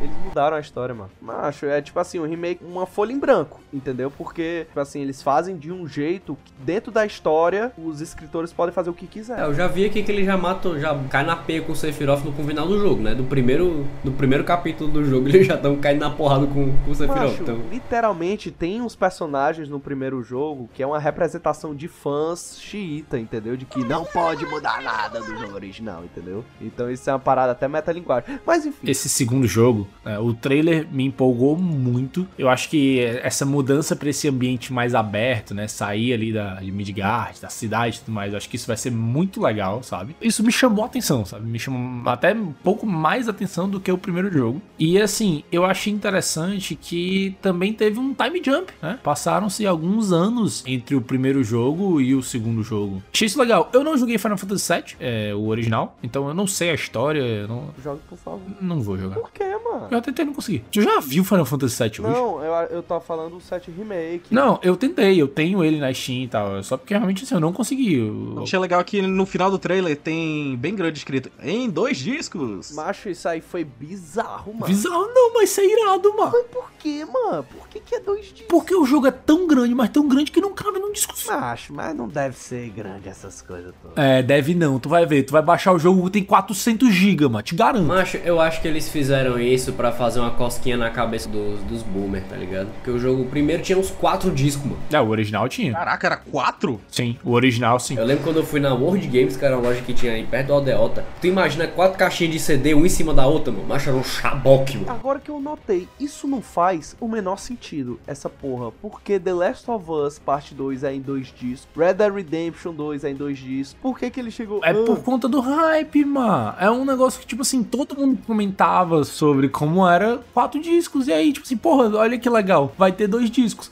E, tipo assim, um disco de Blu-ray cabe, se eu não me engano, tipo, 100 gigas. Esses jogos que estão saindo hoje em dia, tudinho, mano. Já não cabe Call of Duty. Tipo assim, acho que o, o próprio Final Fantasy VII Remake, a parte 1, ele tem mais de 100 gigas, ou, ou tem 100 gigas. Tem uns 80, se eu não me engano. Com- não, mas com o Intergrade acho que fica, fica 100 GB, se eu não me engano. Eu, te- eu lembro de ter visto isso na época do anúncio. Os caras botaram possivelmente o jogo inteiro em, em dois discos, né? Pra poder caber, digamos assim, 200 GB de jogo. E também tem todo esse aspecto nostálgico, pô. É bom que se tudo der certo, na hora que você pegar lá o disco e botar no seu PS5, você não vai precisar baixar patch. Quando você pega a porcaria do, do jogo novo, bota o disco e aí tem que esperar mais duas horas pra baixar o jogo inteiro, porque o disco é só tipo assim, ah, tá aqui, eu tenho o jogo. Talvez eles tenham realmente botado o jogo no disco. E é um item de colecionador, né? O, o disco também, eu imagino que conversa muito com a base de fãs dele. Pega muita galera da Deixa eu nostalgia. te dizer um jogo de dois discos que eu tenho aqui. Acabei de conferir aqui uns joguinhos que eu tenho aqui. Star Wars Battleground. Star Wars Galactic Battleground. O jogo de RTS de Star Wars. Um dos melhores RTS que eu já joguei na minha vida. São dois discos. Um de instalação e outro só de, de jogo.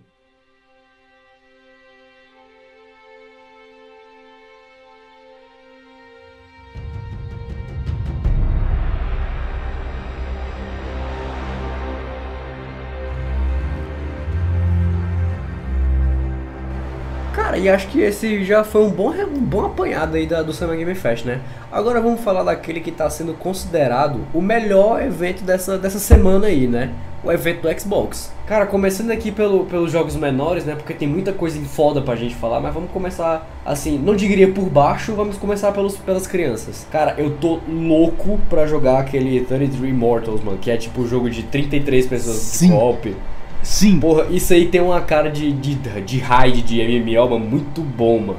Mas isso aí vai ser maravilhoso de um jeito. Ah, começa que esse jogo é dos caras que fizeram Spiritfarer. E eu não terminei Spiritfarer, mas é um jogo muito bom. Muito, muito bom. Um jogo bonito, assim, emocionante. E um jogo que você joga com 33 pessoas ao mesmo tempo e é roguelike. Macho, esse jogo, eu fiquei hypado.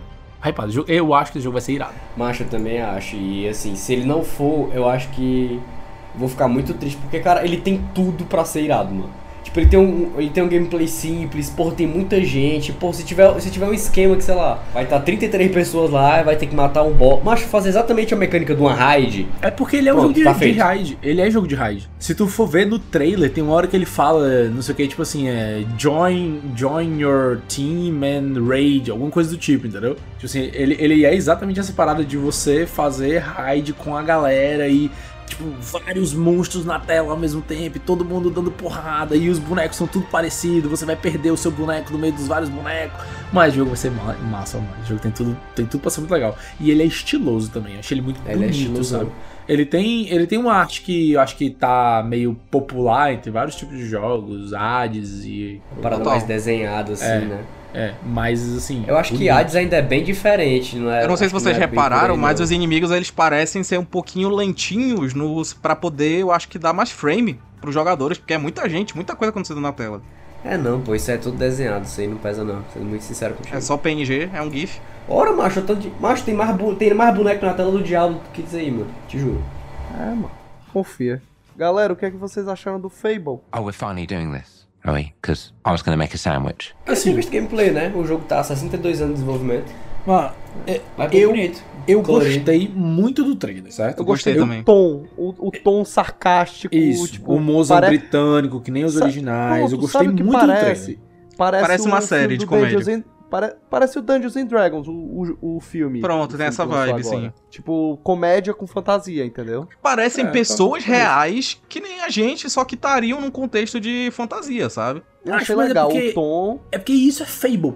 Eu nunca joguei Fable. Eu joguei acho que o 3. É engraçado, que- que é eu achava que Fable era um né? jogo pesadão, porque quando eu era pivete, eu ia na loja de videogame e tinha lá a capa do Fable 2, e a capa é tipo um cara serião, assim, meio estilo de anime, sabe? Estilo de anime não, vai, estilo de, de, de RPG, de JRPG, assim, e embaixo tem o demônio, eu, caralho, esse jogo deve ser pesadão, né? Tem um demônio na capa. e é um jogo meio de comédia, assim, tá ligado? Macho, mas os Fables antigos não eram mais sérios, não. E aí esse que é. Era não. Não, o mano. 3 eu tenho certeza que não era. Não, mano. A pegada do abraçaram, Fable, né, agora. A pegada do Fable é exatamente essa, mas sempre foi. De ser um jogo, tipo assim, um jogo de fantasia, um RPG de fantasia e tudo mais, mas que ele tem essa pegada do humor em tudo.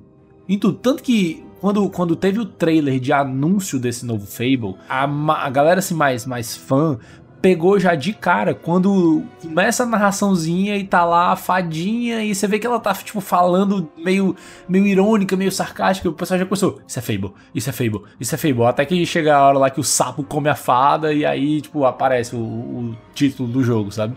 Então, Fable. o Fable tem, tem essa pegada de, de piada, sabe? Se você, se você vê no, nesse trailer novo que eles mostraram, que tem lá o, o- a casa do João Pé de Feijão e tudo mais, né? Assim, uma releitura desse, desse conto. Inclusive, Se muito bom vê- esse trailer. Sim, se você vê, tipo assim, na hora que a, a personagem principal, ela tá andando lá no meio do- da galera, tem um, tipo assim, como se fosse a heroína, né? Tem uma galera aplaudindo ela, mas do nada tem, tipo assim, os caras começam a xingar a menina, sabe? No meio do coisa. E assim, teve um pouco de gameplay nesse trailer. Eu queria ter visto mais, que nem o Breno falou, né? Eu acho que, que foi muito, muito simples o gameplay. Foi, tipo assim, trechinhos, né? Cortes de gameplay.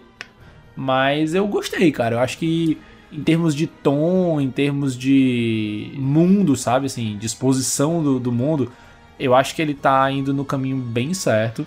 E eu mal posso esperar pra jogar. Esse é um que tá alto na minha lista. Eu achei legal que a vibe do trailer é como se fosse tipo um documentário, entendeu? Só que Parece é um The Office. documentário na Idade Média, mas. É não, muito parece bom, muito tá The? Office. A câmera que dá uma aproximada, depois uma afastada e uma balançada. Humor britânico, pô. Humor britânico. Ah, achei bem, bem criativo, se liga. Mas outro jogo, falando em criatividade, outro jogo que eu achei irado, assim, o visual, é o jogo do Aranha Verso. Não, mentira. É o South by Midnight, mas, cara. South of Midnight. Shaking bones. Been a while. É, mas parece Aranha Verso, entendeu? Eu fiquei de cara. Eu, caraca, se o jogo Tu mesmo. parecido assim, com Aranha Verso? Não achei, sabia? Nada a ver, mano. Mas Macho, ó. nada a ver, mano. Olha novamente, mano, o traço, essa Eu tô Não é vendo Aranha o trailer nesse exato momento eu acho que não tem absolutamente nada a ver Isso com é Aranha Verso. Arcane. Eu vendo aqui, Arcane. é exatamente. É Arcane. Tem muito mais cara de Arcane do que de Eu, Aranha eu, Verso. inclusive, vendo o coisa no dia, eu falei, macho, Arcane. Até por conta da movimentação, mas eles têm a movime- os frames mais. Ele tem frames menores que nem o Aranha Verso, mas Arcane é muito mais fluido, entendeu? Mas isso é só frame rate, pô. Eu discordo perfeito, eu discordo muito de você. Enfim, enfim. Seja Arcane, seja Aranha Verso, eu achei esse jogo estilosíssimo. Eu também, a personagem, ela tem muita personalidade, sabe? E o design dela também é super interessante. Esse cara tocando a musiquinha é mó legal, essa música. Quando começa. E ela é tipo uma... Vocês estão ligados o que é que é esse jogo? Tipo assim, Esse- o, o Não, que é esse eu- universo? Ela é tipo The Witcher, né não? O jogo fala sobre o folclore do sul dos Estados Unidos, mano. Exatamente. Eu achei isso sensacional. eu cara. também. Achei E- foda, achei tipo eu- assim, aquele tipo de jogo que a gente vai aprender coisas, entendeu? Total. Que nem que nem, por exemplo, eu, eu senti isso com o Ghost of Tsushima, entendeu? Que a gente Eu senti isso muito. com o Witcher. Ah, foi? Mas com Ah, é. fol- Ah, folclore. Porque o folclore é, polonês. é bem baseado no polonês. Exatamente. Então, tipo assim, achei massa, cara. Esse jogo. Esse jogo Não, achei eu massa. quero E honestamente- ver gameplay, né, e tal. Mas assim, ó, é, tem até um pezinho atrás, porque a empresa que tá fazendo ele, que é a Compulsion Games, que é lá do pessoal do We Happy Few. O We Happy Few, assim. É ruim.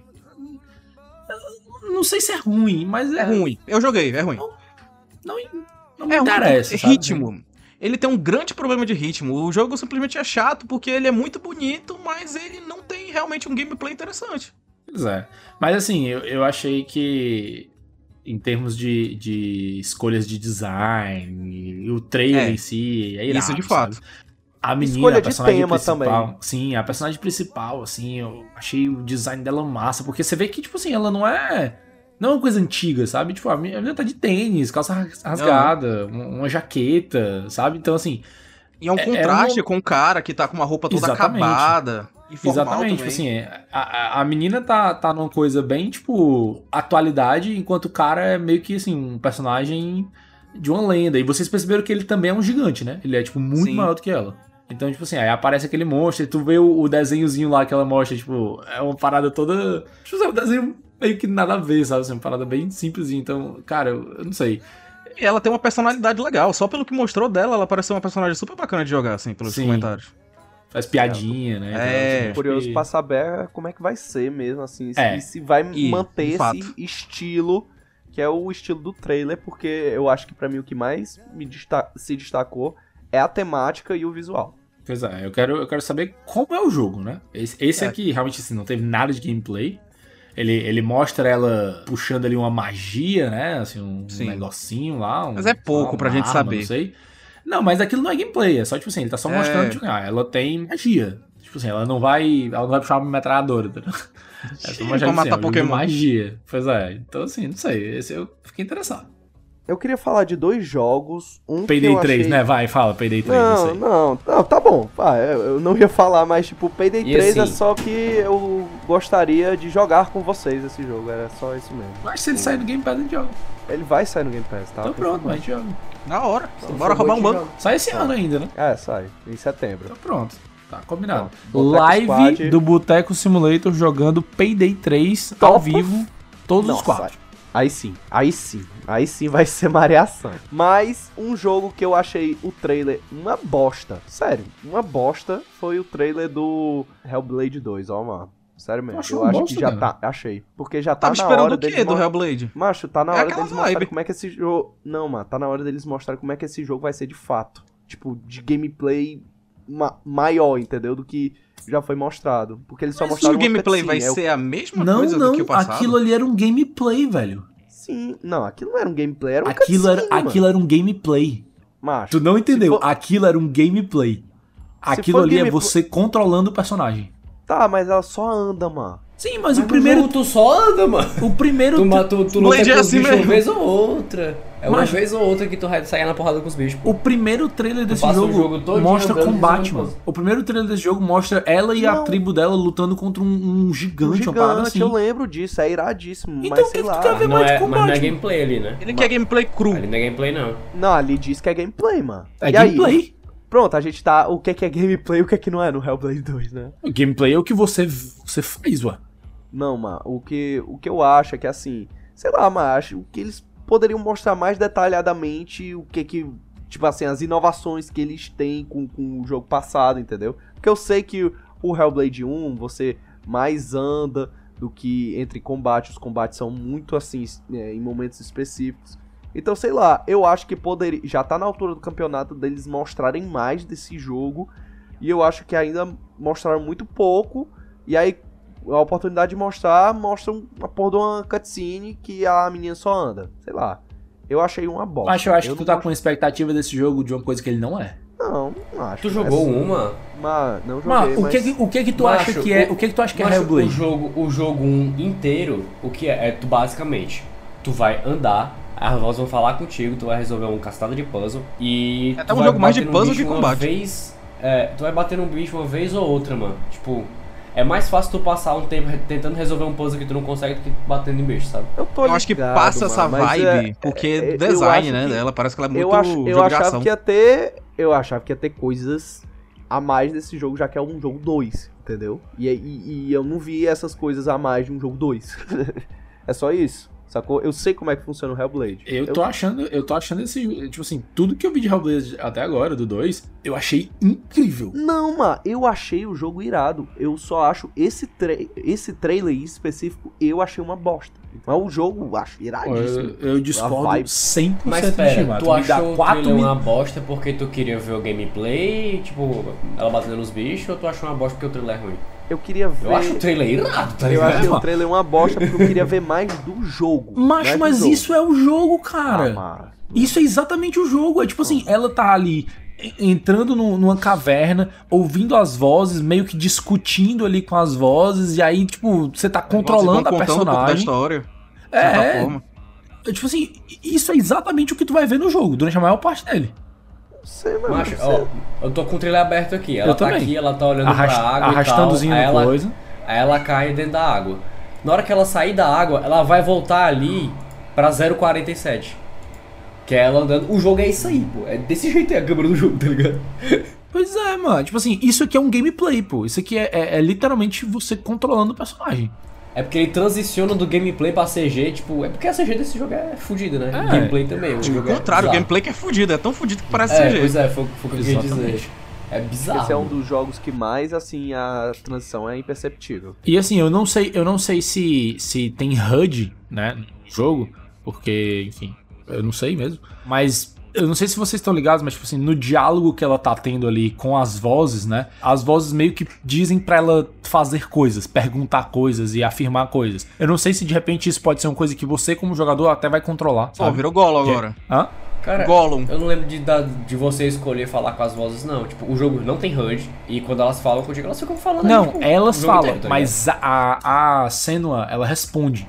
Tipo assim, a- tem uma hora que a, a voz, tipo assim, é porque eu, eu não lembro exatamente o que, ela fala, mas ela, tipo, ela, tipo, diz pra Senua perguntar, ah, o que que você quer de mim, alguma coisa assim, sabe? Ela, ela fala, a voz fala isso pra Senua e a Senua grita isso.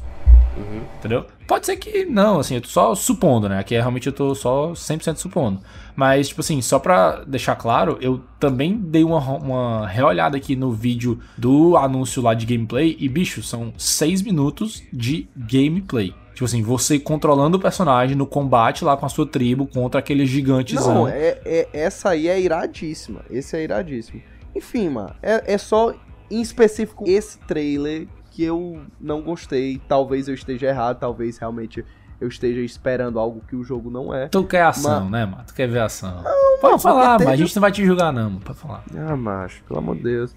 Eu só achei que poderia mostrar mais do jogo, entendeu? E aí aquele, ah, o jogo é só isso. Aí, então, porra. Mas, enfim, eu acho que vai ser um jogo irado. Só não gostei especificamente desse trailer específico. Mas parece ser um jogão com a história super legal. Um jogo que eu fiquei completamente empolgadaço é aquele steampunk chamado Clockwork Revolution. Nossa, esse eu achei é doido. bonito, ó, mano. Eu amo o Bioshock, né? E esse jogo lembra muito Bioshock, só com um contexto é o fim mais steampunk. Bioshock. Não, é, É o é, fim que do tá Bioshock. vendo. É o mesmo que tá vendo Mas, Bioshock. por- Inclusive o design de porque- muitas coisas lembram. Tem até o, o bicho, o, o bicho robô que parece um Big Daddy, que parece o bicho robô lá do. do- Não, é a plaquinha da revolução, igualzinha do, do último lá, do Infinite. Ei, o Guiota, tu falou, ah, Bioshock só que em steampunk. Bioshock é steampunk, mano. É, mas eu acho que eles bebe... ele, tipo, eles foram mais na, no steampunk vi- vitoriano, sabe? Quando eles fizeram o- esse jogo. Já o Bioshock, ele tenta se inspirar em, eu acho que, outro tipo de steampunk. É porque é embaixo d'água. É, por- é porque, é, é porque o Bioshock ele não é bem steampunk.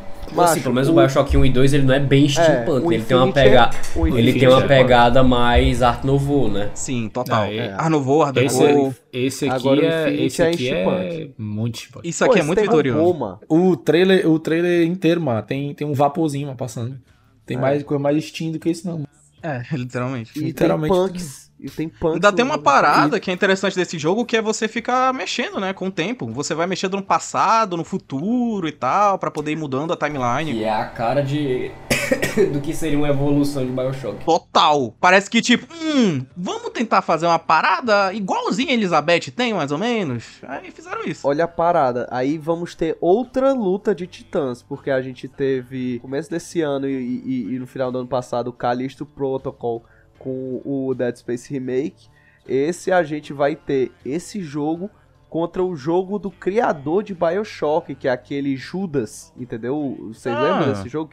Não. Caralho, não lembrava mesmo. O jogo, o jogo que foi anunciado na Game Awards, mano, que é do criador de BioShock. Não ideia. Pô, enfim, Tem trailer esse já? jogo. Tem... Macho, a gente viu junto o trailer. Eu tô, tô abrindo aqui o trailer pra ver se eu me lembro disso aqui, porque eu. não- Pô, mas não tem nada a ver um jogo com o outro, mano. Ah, não, eu le- agora eu lembrei, agora eu lembrei. A gente falou, caralho, é Bioshock, é igualzinho. Pois é, mano. Então, Ah, assim, vai ser Mas batalha. até a não, mano. mecânica, pô, ele tem a mão do poder, a mão da arma, mas é, é Bioshock. Não, é, Batalha mas, de- mas dos- ele não se para ba- muito, não, pô. Não, mas de, de, tipo assim, Se dois compara, jogos macho. que, Se compara assim. Dois jogos Pelo que são de Deus, vibe Bioshock, Romulo. Dá pra comparar. Uma desse estilo Um é o Não, mas Bioshock, eu acho mesmo. um é, um é o Bioshock Infinite e o Não, outro é é o porque, Bioshock... é porque um é tipo assim, um jogo no espaço, tá ligado? Tipo, tem nave. Ah, Assim, mano, tem nada a ver com a, com a outra. Tu olha o jogo é Bioshock. Ah, parece que a pessoa que conhece vagamente assim, ela olha, pô, isso aqui é Bioshock, mano.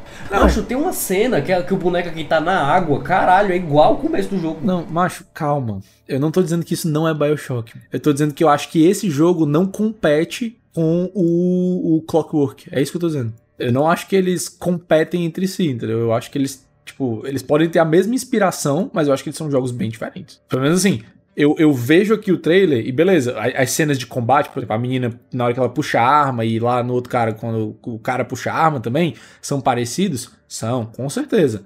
Mas eu acho que, tipo assim, um jogo é, é uma coisa muito mais pé no chão, steampunk, vitoriano, como o Hugo falou. O outro é uma parada, tipo assim, exploração espacial. Tem, tipo, tem uma hora que tem literalmente naves espaciais e tal. E acho que tem uma pegada meio mais dark. Não sei se tem um negócio meio de mistério, assim, nesse, nesse Judas e tal. Sabe, assim, é por isso que eu acho que não são. Não, não são competições entre si, sabe? Rapture também, né? Essa é- vibe de mistério. Aqui essa cidade é bem mais Bioshock Infinite. Pronto, esse jogo, o Clockwork parece baseado no Infinity, enquanto o outro parece mais baseado nos primeiros Bioshock. Pois é, assim, é, pelo menos essa foi a, a impressão que eu tive. Mas, dito isso, eu quero, eu quero falar aqui um negócio que, assim, me chocou, certo? Realmente me chocou ver. Está chocado? A presença. Eu tô chocado. Me chocou, assim, ver a presença em peso de JRPGs, especialmente da Atlus, na, na conferência do Xbox. Cara, Eles a- precisam vender alguma coisa no Japão, pô. Cara, a Atlus anunciou três jogos na conferência do Xbox. E eu tô maluco pra jogar o Persona Tactics. Além da Atlus, a, a empresa lá do Like a Dragon, que eu esqueci o nome, é, que é basicamente Like a Dragon japonês, também Ei, anunciou. rapidão, rapidão, rapidão. Por que que não chama mais Yakuza? Porque o nome do, do jogo em japonês é Like a Dragon. E aí eles querem unificar a marca no mundo inteiro. Ah, eles não é, usam pô, Yakuza. faz sentido. sério? É, faz sentido. É sério? É tipo Resident Evil. É a mesma coisa que lança. Caralho! Caralho, eu sabia não. O- o- não inclusive o nome do ideia. estúdio que faz é, Like a Dragon, o nome do estúdio se chama, se chama Like a Dragon. É, é o Ryuga Gotoku. Macho, é verdade, é verdade. Eu tô aqui na Wikipédia. Yakuza também conhecido como Like a Dragon. Que doideira, mano. Eu e não sabia disso. É porque o nome tipo do jogo. né? o- é, foi o que eu falei, é igual o Resident Evil Biohazard. Tipo assim, o nome do jogo em japonês é Ryuga Gotoku, que é um, que basicamente traduzindo significa Like a Dragon. O nome do estúdio que produz o jogo se chama Ryuga Gotoku Studio, que é Like a é Dragon Studio. Porque o, o, o Hans ele fala Ryu, que é o, o dragão, né? O É. Ryuga Gotoku. Mano, É, e é Se eu dizer Ryuga pra ainda, né? vocês. Se eu dizer pra vocês que apesar de ser um trailer bem japonês, eu me diverti. É engraçadinho, um cara pelado na praia e tal. Só o. Cara, eu achei assim. esse trailer sensacional. Mas assim, só voltar aqui, já a gente fala dele. Onde, hein? É. Só por curiosidade. O quê? Tá nos Estados Unidos, pô. Ah, está nos Estados Unidos. No momento achei que Está tava nos até no Estados Brasil, sabia? Aí eu, pô, Não, não, é. Ali ele faz só isso. Eu espero que o, que o, que o, que o Like a Dragon novo ele tenha o combate por turno que nem o, o Tem. último. Mas, é, basicamente é o seguinte: o estúdio já falou sobre isso também. Todos os jogos da série principal são jogos de turno. Os spin-offs, aí eles podem ser qualquer outra coisa. Pode ser jogo de ação, pode ser o que quer que seja. Esse novo, Infinite Wealth, ele é série principal. Tanto que é o personagem principal, né? Que eu não lembro o nome, mas enfim, é o personagem principal e tudo mais. Esse é um jogo de turno. Aquele que foi anunciado, que a gente inclusive nem mencionou, mas foi anunciado no PlayStation Showcase, que é o Like a Dragon Que é o Like Gaiden. Dragon, que é, que é com o, o, o- Como é que é o nome do cara? É o porradeiro. Kiryu. É. É. Não sei o que é Kiryu, mano. Não lembro o nome dele. É Kiryu. É, o- é o, é o cara porradeiro. Aquele lá, tipo assim, tem, tem gameplay de, de combate e de ação já no, no trailer do jogo, sabe? Então, tipo assim. Eu joguei o Yakuza Zero, mas eu não curti muito não o combate mesmo. A história é irada.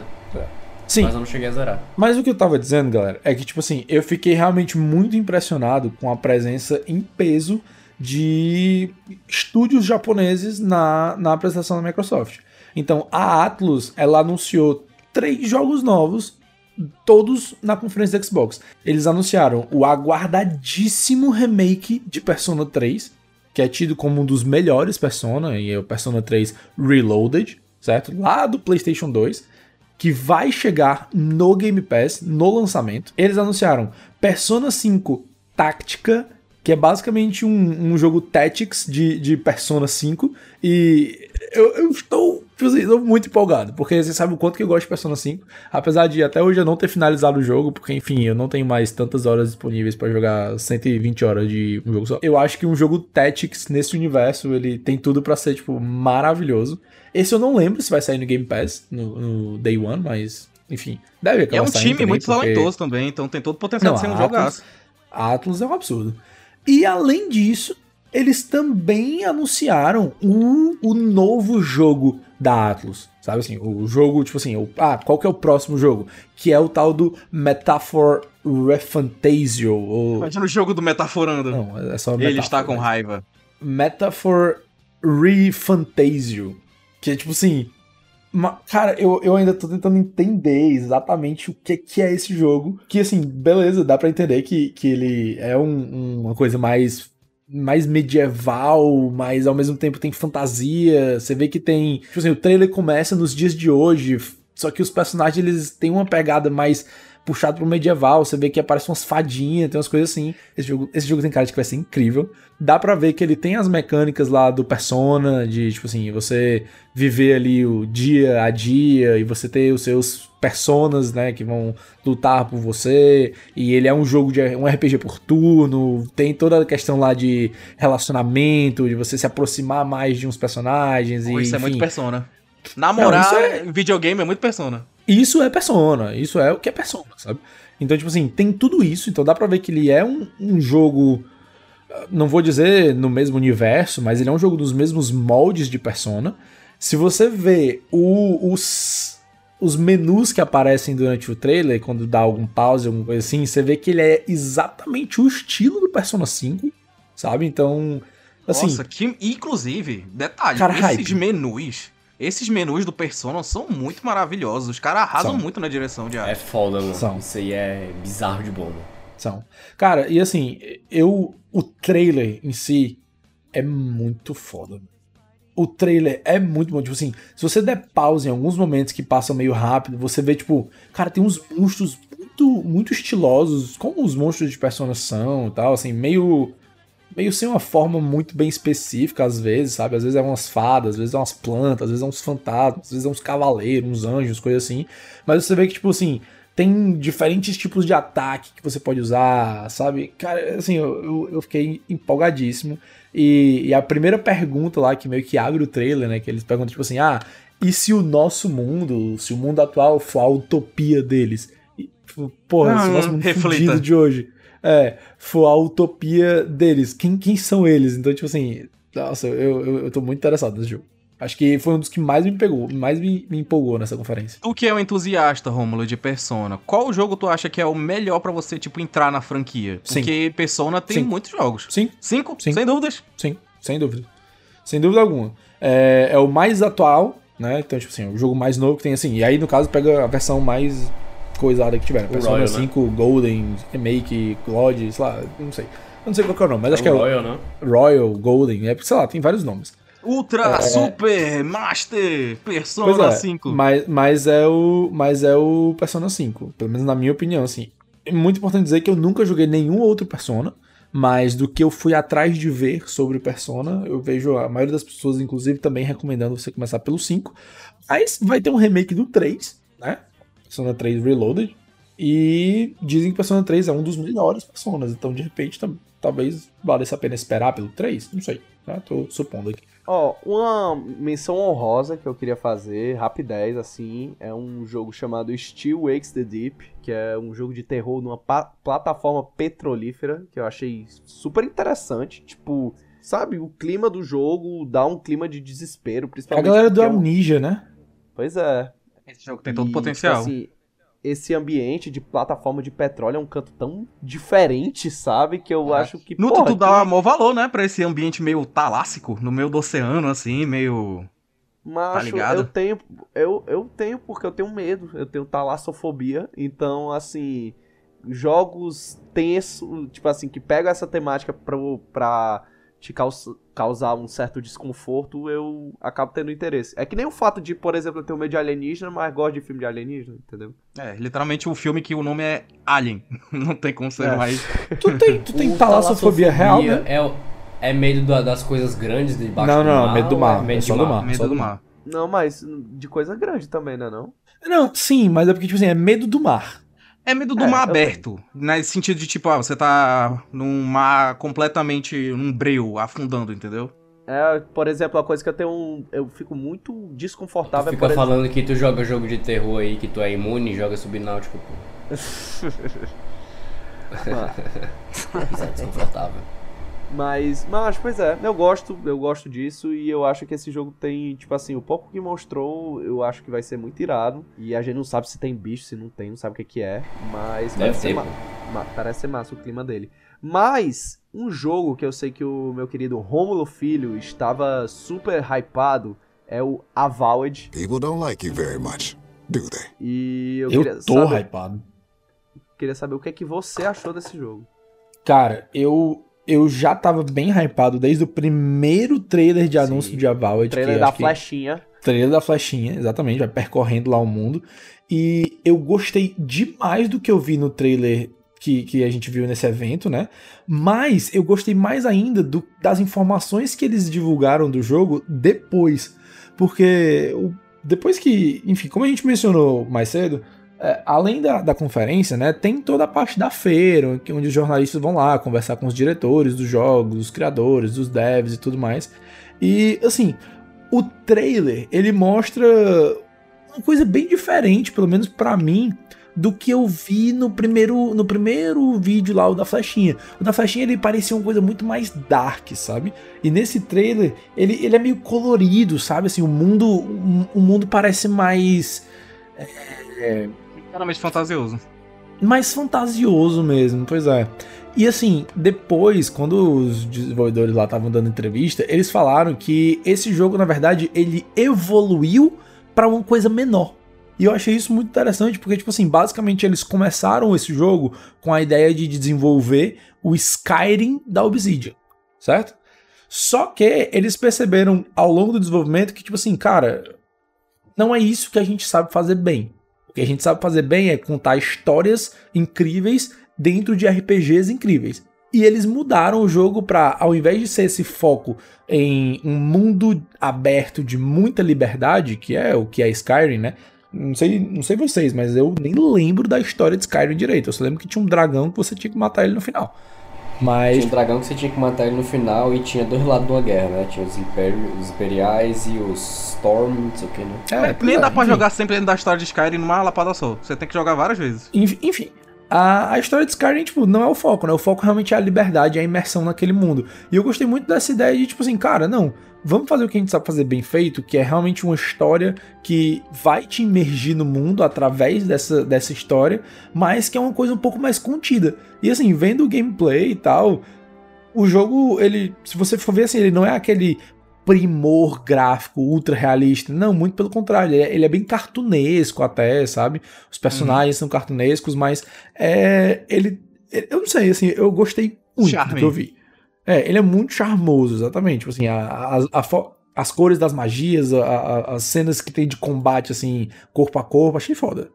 Tem muito contraste, né? Eu acho de tipo a, a terra normal e aí tem meio que tipo umas plantas coloridas e uns monstros coloridos. Parece que o, o mundo assim, tipo, é cinzento, mas tomado pela cor, tipo, eu achei muito bonito. Parece uma fantasia muito boa de acompanhar. E eu achei muito interessante que tu falou do estúdio dar basicamente uma pivotada pra mudar a vibe do jogo completamente. Eu acho que mais jogos poderiam fazer isso, né? Convenhamos. Vamos ver, né? É, nem, tudo, nem, nem tudo precisa ser um mundo aberto assim, eu gigante, fico, sabe? eu, é, eu fico, eu fico feliz porque, tipo, tem muito jogo aberto que não tem nada, né, velho? Tem jogos aqui, tem jogos que são mundo abertos que não precisavam ser mundos abertos, né? É, total. E até Tipo, porque Automata, jogos ruins, eu mundo aberto. Puta de um jogo. Até porque é isso aí, jogos ruins de muito aberto, a principal crítica que a galera faz é isso, tipo, eles são vazios, eles são repetitivos e tal. E eles quebrarem isso pra poder se destacarem no mercado, pô, tem todo o respeito, assim, do time e tal, e é um time super talentoso também. A galera por trás de Fallout New Vegas, né? Tido como o melhor Fallout de todos. É mesmo. E tipo assim, a Obsidian, né? Eu diria que é uma das principais especialistas em fazer RPG assim da atualidade, né, bicho? Total. São muitos RPGs, né, que a gente tá vendo lançarem assim, bem nessa vibe, mas eu acho que sempre lança, né? RPG medieval, nunca para de lançar fantasia. É, né? Inclusive, falando em RPG, eu acho que a gente pode falar pra talvez a, a estrela da conferência, que Ah. foi uma hora de conteúdo de Starfield. Humanity has always hunted for knowledge in the unknown. The wonder is not that the field of stars is so vast, but that we have measured it. Cara, eu assisti o Starfield Direct e tenho que dizer que eu acho que foi o jogo que mais me hypou na conferência da Xbox. Que ó, que eu também, ó, Breno. Starfield, o próximo jogo que é pra ser nota 11 da Microsoft, né? Dando um contexto aí. Eu tenho um fraco por combate espacial, pô. Na hora que eu vejo duas naves se atirando, eu começo a ficar doido. Eu, caralho, tem combate de naves. Acho muito Caralho, irado, não só isso, mas todo o sistema de customização da, da nave. Ele entra dentro da nave dos outros, rende os caras dentro da nave, rouba a nave. Meu Deus do céu, coisa maravilhosa. Macho, isso, isso é muito foda. Isso Eu realmente. espero que isso seja muito bom, mano. Isso me empolga muito, cara. Eu, eu, eu, eu tinha um pé atrás muito grande com esse jogo, sabe? Mas a cada, a cada nova. É, Bethesda, né? É, porra, definitivamente. Bethesda e todas as mentiras do Todd Howard. 16 times the detail. Mas enfim, cada novo evento, sabe? De, de Starfield, novo trailer e, e nova. Eu acho que eles estão sabendo comunicar muito bem o que é esse jogo, sabe? Eles estão mostrando mesmo o jogo, tipo assim, galera, isso aqui é o jogo que vocês vão jogar. É, eles confiam no taco deles, né? É, dessa vez eles confiam. Se bem que eu acho que em Fallout 76 eles confiaram também, né? Mas. É, macho, eu só fiquei com medo de uma coisa. Quando eles começaram a falar, não, da iluminação, dinâmica, não sei o que. E eu lembro daquele vídeo que a galera fez no Fallout 76, que é tipo aquela iluminação que é como se estivesse passando por meio das folhas. Sim. Aí o cara dá, tipo, ele dá três passos assim pro lado e o bicho tá saindo no meio do nada. É um quadrado, tá ligado? O bicho voando. A, a É. grande questão, Breno, você falou tudo. Se esse jogo não for bugado, que nem o histórico da Bethesda, ele tem tudo pra ser um jogo nota 11. Porque ele tá cheio de coisa não, foda. não. Ô, Hugo, Hugo, esse jogo vai ser bugado. Isso, isso é, é fato. A questão é, ele vai ser bugado a ponto de atrapalhar a experiência ou não? Porque, por exemplo, Skyrim é- era bugado pra caralho e ganhou o jogo do ano, entendeu? Então, assim, bugado É. vai ser com certeza. Mas não dá mais pra ganhar jogo do ano com um jogo como Skyrim, pô. Não dá mais. Não é mais essa época. Mas assim, dito isso, o, o que a galera comentou é que esse jogo é o jogo mais polido da Bethesda.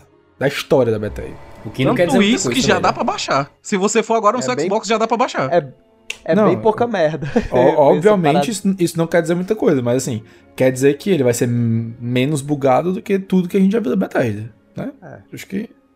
Eu acho que, tipo assim, eu também tô hypado pra esse jogo. Eu tô achando massa esse clima de venha descobrir o desconhecido, sabe? Essa parada de você embarcar numa aventura imersiva e tal. Eu acho Expansiva. que o clima do jogo. Não é não?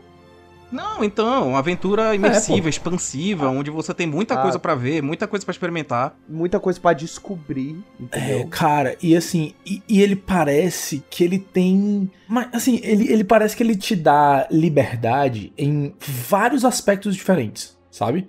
Você pode. Você tem uma liberdade grande de customização, você tem uma liberdade grande de, de, de gameplay, assim, de coisas pra fazer. Você tem até, tipo, coleta e gerenciamento de recurso. Tem, tipo, muita coleta e gerenciamento de Nossa, recurso. o que eu, eu vou basicamente jogar o, o Satisfactory nesse jogo, porque eu vou muito montar minha basezinha, deixar só a galera lá pegando recursos enquanto eu fico navegando pelo espaço. Pois é, assim, então a impressão que, que me dá é que, tipo, eles, eles fizeram um jogo que se você quiser jogar o, o principal ali, a campanha, um pouquinho de exploração ali nos planetas mais, mais importantes, digamos, você consegue e você vai ter uma experiência massa, mas se você quiser, tipo assim, mergulhar nesse mundo e dar sua vida dentro desse mundo, sabe? Explorar todos os... São quantos planetas? Mil? Mil, Mil. né? Mil. explorar todos os mil planetas que eles fizeram. Assim, eles não fizeram, tem vários que são geração procedural e tal. Mas, tipo assim, explorar todos os mil planetas e sair melhorando a tua nave, melhorando a tua base, teus equipamentos e tudo mais, você também pode, sabe? Essa é a impressão que, que eu tenho vendo todo esse conteúdo, assim. As duas experiências possíveis são foda. Tiram toda a atenção que eles tiveram sobre skills, né? Tipo, tem toda uma complexidade de você criar seu personagem, do background, desde as habilidades dele, que me lembrou muito Cyberpunk, só que dessa vez parece muito mais bem pensado esse sistema. Sim. Eu não quero ser muito chato, mas é exatamente o que tinha no Fallout. é exatamente o que tinha no Fallout. Sim. No, no... Fallout New Vegas tinha esse sistema complexo de skills, de background, não sei o que. No Outer é Worlds porque depois também. no 4, no 4 eles já fizeram mais capadinhas. Eu achei assim, massa mas que, no- por no exemplo, New Vegas mesmo. por exemplo, tem uma, uma, uma característica que tu pode dar pro teu personagem, que é tipo, ca- uma, tu ganha uma casa na lua, mas tu já começa devendo 50 mil no banco. Tipo, literalmente eu são coisas que tem, são detalhes que parecem que fazem toda a mudança no gameplay na forma como você interage também com o universo. É, A galera tá outra, chamando eu- isso aí de começar como brasileiro. Começa com o E brasileiro. eu acho que vai, vai ser foda, tipo, porra, é uma IP nova, IP muito grande, mais uma lore foda que a gente vai conhecer, entendeu? Porque a gente sabe que a Bethesda sabe fazer lore massa. Então, bicho, assim, tô, desde o começo tava hypado pra esse jogo e, porra, dia 1 no Game Pass, então mal posso esperar, pô. Além do mais, é legal a estética que eles deram. Eu tava vendo todo. Eu vi, né? Todo o negócio do evento. E eles disseram que eles criaram uma estética chamada NASA-Punk. O NASA-Punk é uma mistura entre sci-fi e algo que realmente poderia ser feito na vida real, sabe? Lembra até um pouco Alien, Nuto, Aí, porque os caras essa parada. viajando. Isso é, isso é putaria. Não, isso é putaria. Não, mas Não, foi não, o design não, que eles quiseram trazer. Não, eles não, queriam mas é trazer um putaria, porque equilíbrio. Então não bota punk no nome. É, eu concordo. Chama de, Aí eu concordo. De, Eu concordo chama que não tem nada a ver o de punk. É, NASA se fosse- chama de é Sai fosse, NASA, tipo, mas não chama de punk. Ah, ah, eu criei o gênero realista punk. É tipo, coisas que poderiam acontecer, só que punk. Tipo, não, mano. Não tem nada de Sabe? punk nesse jogo. mano. Não, pô, mas eles têm uma direção de arte bem clara, pô. De, dá pra ver que eles se inspiraram numa parada mais blocada e tal, como se fosse É, mais eu acho que espaçonave. eles só podiam não chamar de punk. É, exatamente. Então, É, poderiam falar, falar, tá, tá, cara, a faz gente, sentido criou, não uma- chamar de a gente punk. criou uma visão, a gente criou uma visão mais futurista, ainda pautada na realidade, que não é tipo Advanced Warfare, mas que é igual, mas tudo bem. Caralho, do É nada, do parecido, nada tu Cara, o é código. muito parecido com o Advanced Warfare, mano. Eu vejo assim, o caralho, isso parece aquele, muito. aquele, aquela cidade principal lá na New Atlantis, É, né? Ela dá uma, dá umas coisas que lembra mesmo. É, mas cara, assim, pessoalmente eu achei lindíssimo.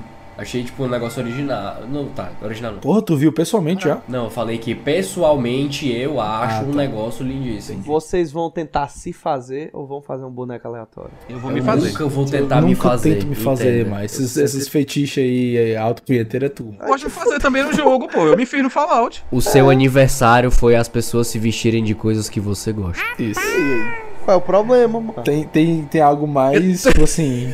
É, É deixar o é detalhe que eu fui que isso, fantasiado. eu fui fantasiado pra porra dessa festa e quase ninguém foi fantasiado. Então eu fiquei parecendo um trouxa, um nerd lá naquela festa. Macho, muita gente foi fantasiada. Eu fui com uma camisa do Naldo, cara. Fucking shit. Porra, é o Naldo que tá ali? É, Fantasiado mano, de que, tu, tá- tu, tu tava cego, Eu fui de gente- CCXP, eu só botei os crachá e uma camisa Tinha uma galera vestida de Mario. É, tinha gente vestida de Mario, tinha Aquilo gente... ali era fantasiado de verdade. É, era, mano, tinha gente que foi de Boteco Simulator. É verdade, verdade. inclusive um abraço pra essa pessoa. Como é que a pessoa foi de Boteco Simulator? Era um casal. Como é que o Era casal tipo foi? fantasia de carnaval, era uma plaquinha na camisa. É, um foi de boteco, outro de simulator. Imagina. Pera aí também, né? Son of a bitch. Que isso, cara? Vai menosprezar. Vai Ah, menosprezar. fizesse o quê, pô? Os caras de se fantasiaram no teu podcast, tu tá Porra, achando ruim. segurava um copinho, aí sei lá. Ah, mano, pelo amor de Deus. não, aí, aí vai se fuder, Romulo. Os caras fizeram uma homenagem ao teu, ao teu Não é? projeto Não, que tu tá ô. achando ruim. Cria vergonha Cara, nessa tua cara, rapaz. Obrigado, eu sou. Seu obrigado mais reboso. Eu acho que as pessoas podem se esforçar pra fazer as coisas. Olha aqui. É porque eu sou contra, eu sou contra fantasia de plaquinha, tá bom? Eu sou Uh. contra fantasia de plaquinha. Eu acho fantasia de plaquinha uma merda. Mas é um problema mental teu. A não ser que seja uma plaquinha que, tipo assim, é- fiscal de fantasia. Não, não sou, fanta- não sou fiscal de fantasia. Eu acho fantasia de plaquinha uma merda. Porque, tipo assim, é a fantasia, é o de- cara a que mais se fantasia de plaquinha. aqui. A fantasia de que plaquinha que consiste em, tipo assim, uma piada escrita em uma placa, aí beleza, faz sentido. Mas a fantasia de plaquinha que é tipo assim. Eu sou tal coisa. Ah, por que você é tal coisa? Porque tá aqui a placa dizendo que eu sou tal coisa. Eu sou um pastel, Então- aí tem uma foto de um pastel. É, tipo assim, tipo assim, eu sou um pastel. Por quê? Porque tem uma placa escrito pastel. Isso não é uma fantasia, porra, isso é uma placa.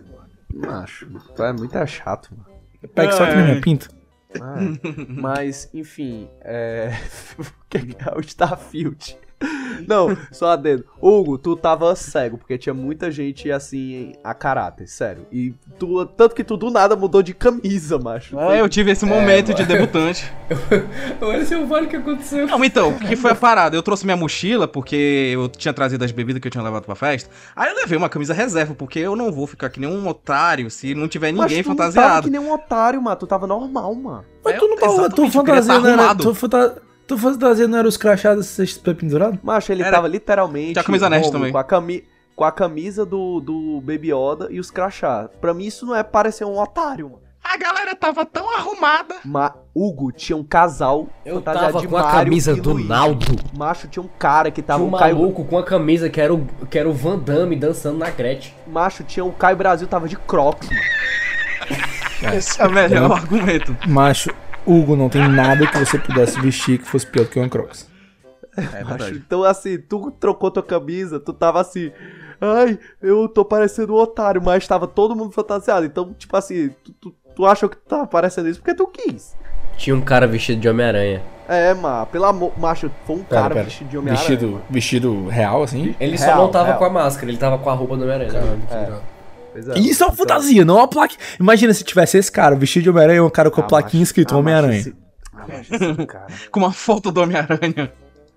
Não, imagina aí, mano. Imagina se tivesse um cara com a plaquinha escrito. Porra, entendeu? Essa é uma boa fantasia.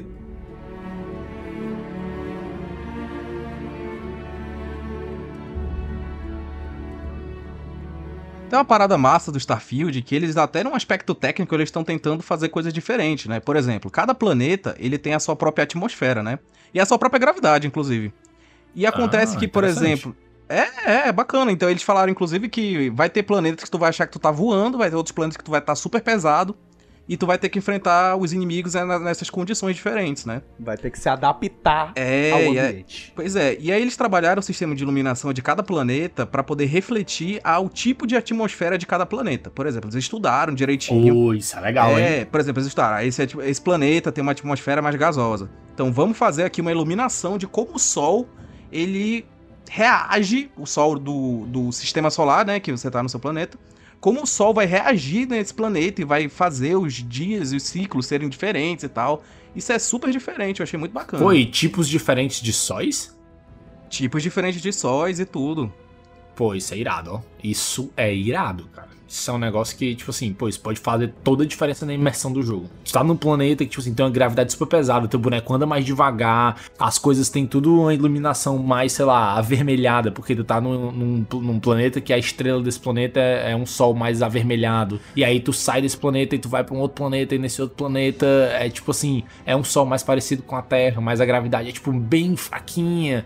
E o teu planeta, ele, tipo assim, ele é um planeta com a atmosfera muito rica e um determinado gás que reflete a luz de uma forma mais arroxeada. Pô, isso é muito irado, velho. Conversa muito com outra parada que eles querem trazer muito, que é você fazer a sua própria base, né? Então você vai explorar os mil planetas e você vai decidir onde você quer que seja a sua base. Você quer que seja no planeta avermelhado, você quer que seja no planeta dark, você quer que seja no planeta azul.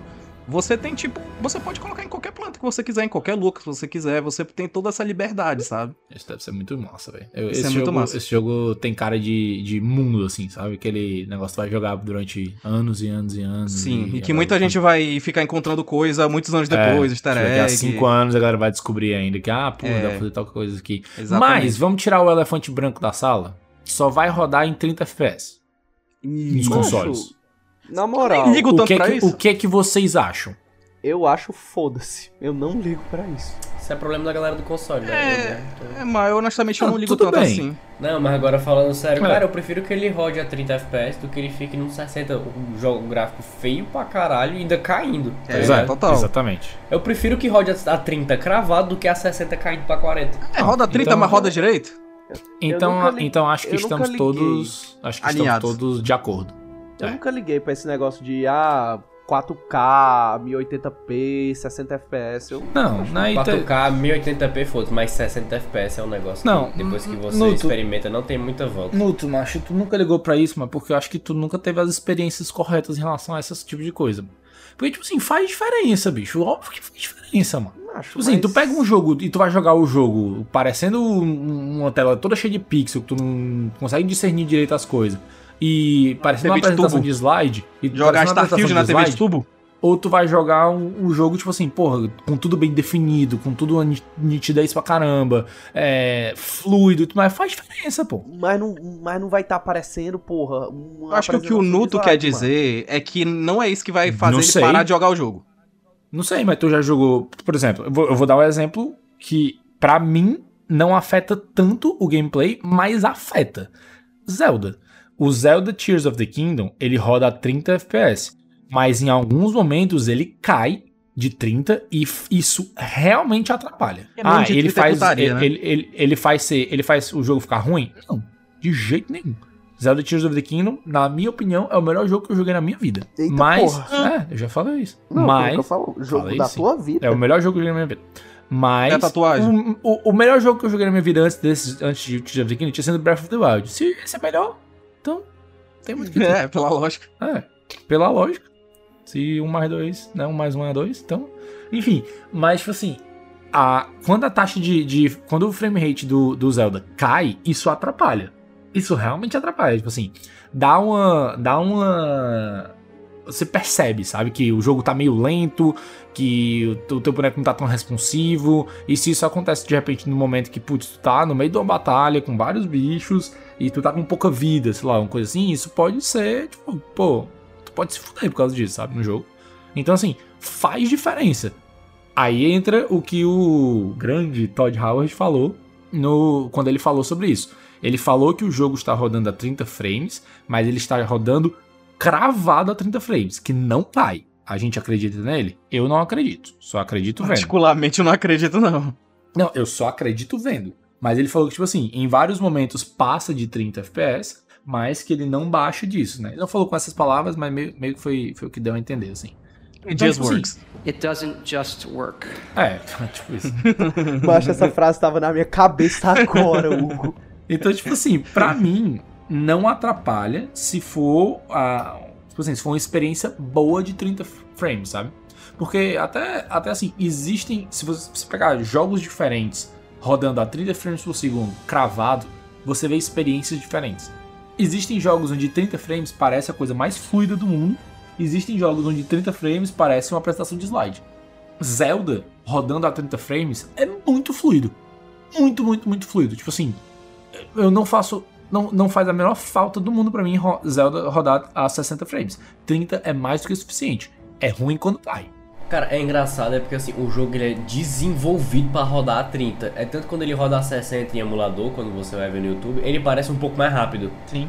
Porque ele não era pra estar rodando nessa velocidade, tá ligado? Exato.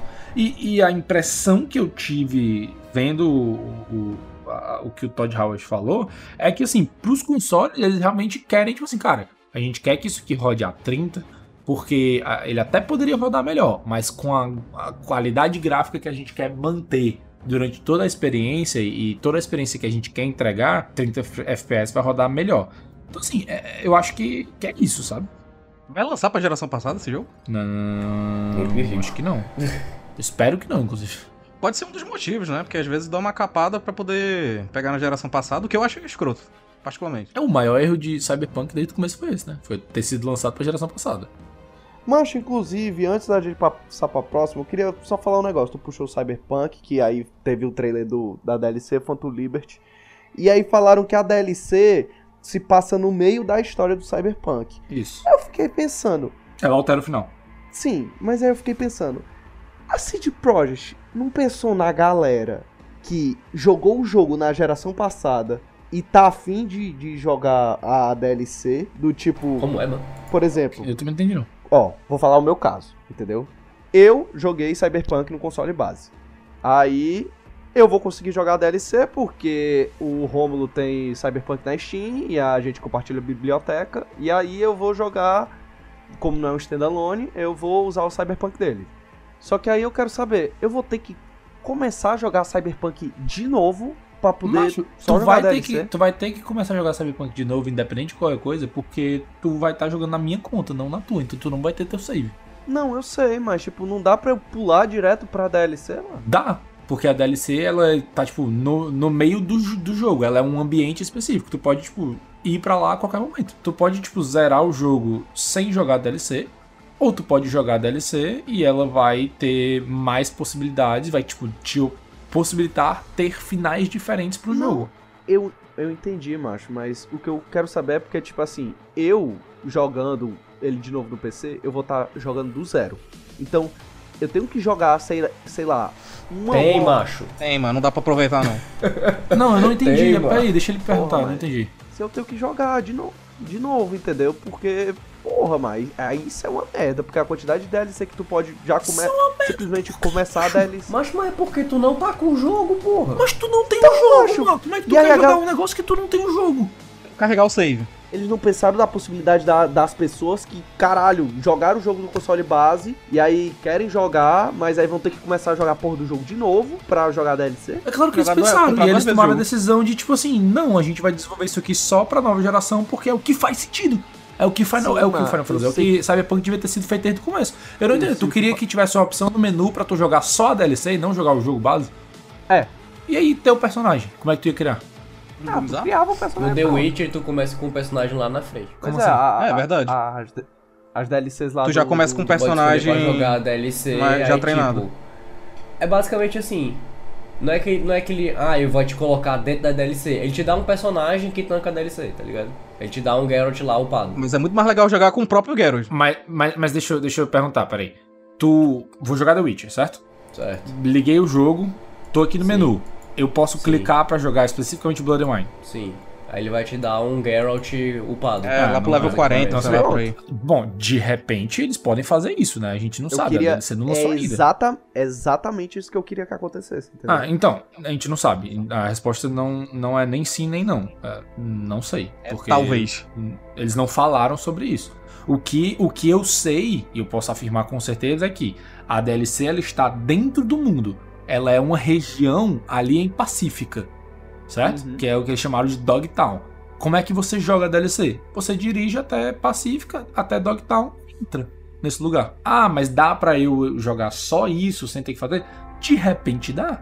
De repente tu pode, tipo assim, cria teu personagem e a primeira coisa que tu faz depois que tu é solto no mundo é ir pra lá. Dá até um detalhe, né, galera? Parece que eles deram umas mudadas nas mecânicas do jogo base pra poder, nessa DLC, de ficar mais interessante, né? Eles deram uma mexida em, em árvore de skills e tal, em balanço de armas e tal. Que coisas que impactam diretamente a tua experiência no jogo principal. Eles disseram que basicamente eles refizeram muita coisa do jogo para esse lançamento e essas coisas vão chegar como uma atualização no jogo independente da DLC. Mas é, exatamente. Então vale a pena jogar o jogo de novo. Quer dizer, vale? Ah, mano. Eu acho Não. que vale. Eu acho que o que vale é tu jogar, Hugo. Tu, tu jogar eu o vou, jogo. eu vou com certeza. Não, é um jogo que literalmente tem vários caminhos. Tu já pensou em criar um novo caminho agora? Não, mano, mas eu não tenho um saco de Eu jogar um acho jogo que de ele 70 horas vale, de novo. eu acho que ele vale a pena ser jogado de Tu não novo. precisa jogar 30 horas, mano. Tu vai jogar 30 horas pra zerar o jogo todinho. Assim, eu acho que ele vale a pena ser jogado de novo, porque, enfim, tem múltiplos finais, vão ter novos finais, vão ter novas mecânicas. Eu acho que ele vale a pena ser continuado para quem já zerou e quer agora jogar mais um pouco, porque o- jogo inteiro mudou desde que lançou, né? Enfim, todo mundo sabe como ele lançou, tipo, o jogo inteiro mudou e ele vai mudar ainda mais com essa DLC. Então, tipo assim, eu acho que em todos os cenários de tipo assim, ah, eu já joguei, eu tenho um personagem no nível máximo, zerei o jogo, um personagem no nível máximo, fiz, fiz todas as quests que tem no jogo, vale a pena jogar? Eu acho que vale. Ah, nunca joguei, vale a pena jogar? Eu acho que vale. Ah, eu joguei só a história principal, vale a pena jogar? Eu acho que vale. Eu acho que vale a pena jogar esse, esse jogo, tipo, independente de qualquer coisa.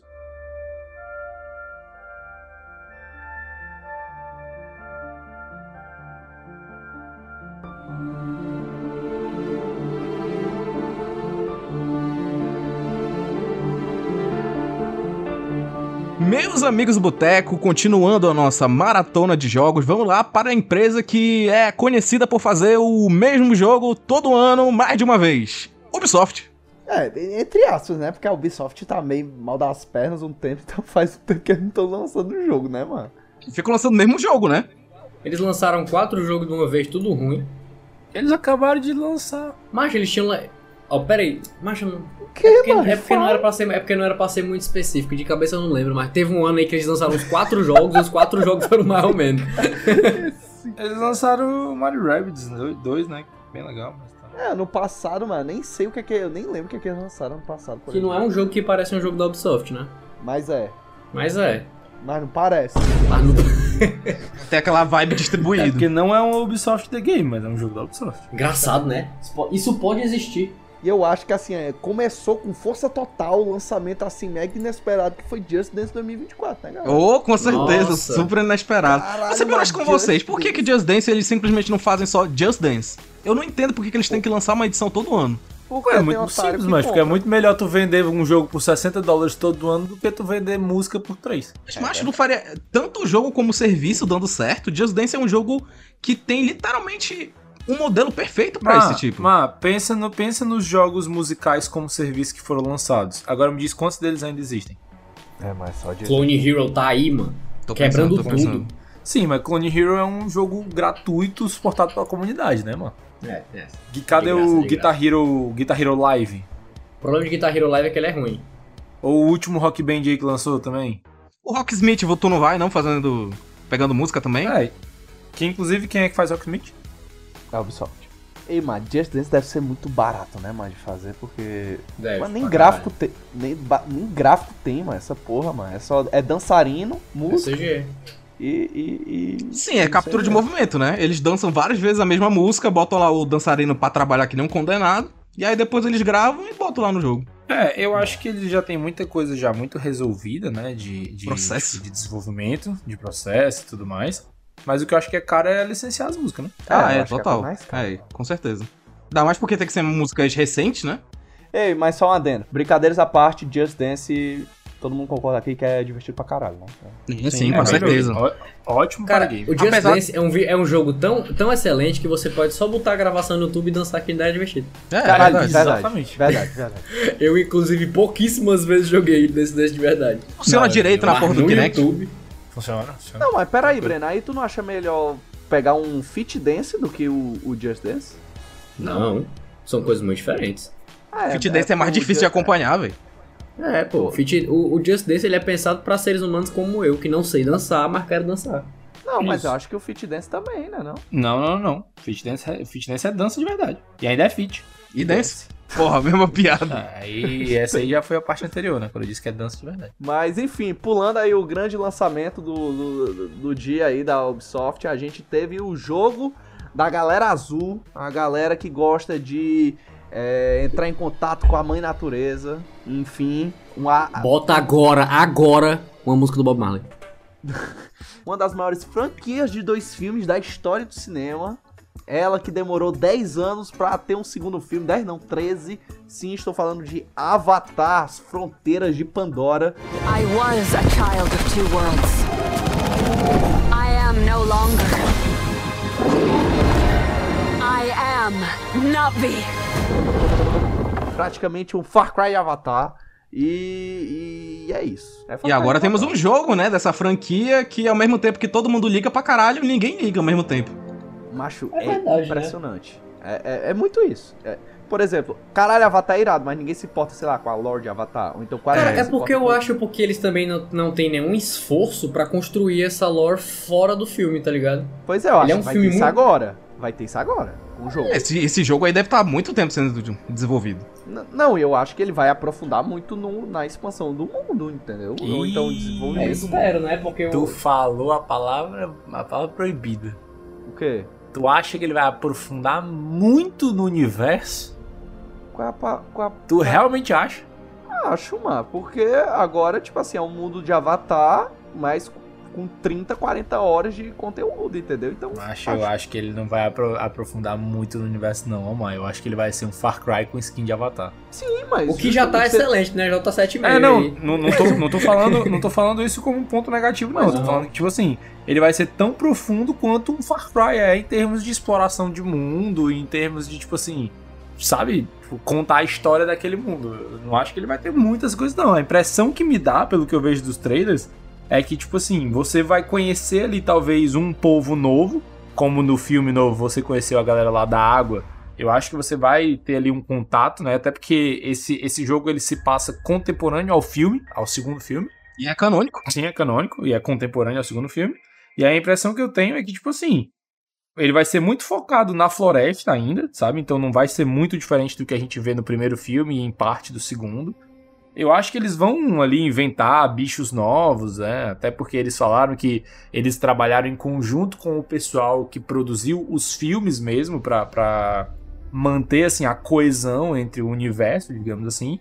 Mas eu não imagino eles aprofundando muito na lore, não, cara. Eu acho que vai ser uma coisa muito focada ali na história do, do teu personagem, que, para quem não tá ligado, nesse jogo você vai interpretar um navio nativo, né? Assim, que, que nasceu entre os navios, você não é um avatar, como no, nos filmes, mas que foi sequestrado ainda criança, na época do primeiro filme, e que depois ali que os humanos foram vencidos no primeiro filme, você foi, tipo, liberto. Então você é um navio que, tipo, cresceu entre humanos, mas hoje você é liberto, então você tem meio que esse aspecto de Avatar, né? De Esse transitar conhecimento entre os so- dois é, mundos. Isso que eu ia falar. Ele continua presente no, no jogo. Mas assim, em termos de lore do mundo em si, cara, eu não, eu não sei, assim, os trailers não me mostraram. Eu acho que vai ser isso. Eles tiveram consultor, muita consultoria com a galera do filme, entendeu? Então, eu acho que vai ser uma forma de, de explorar mais a lore, até porque você vai estar vivendo dentro da tribo,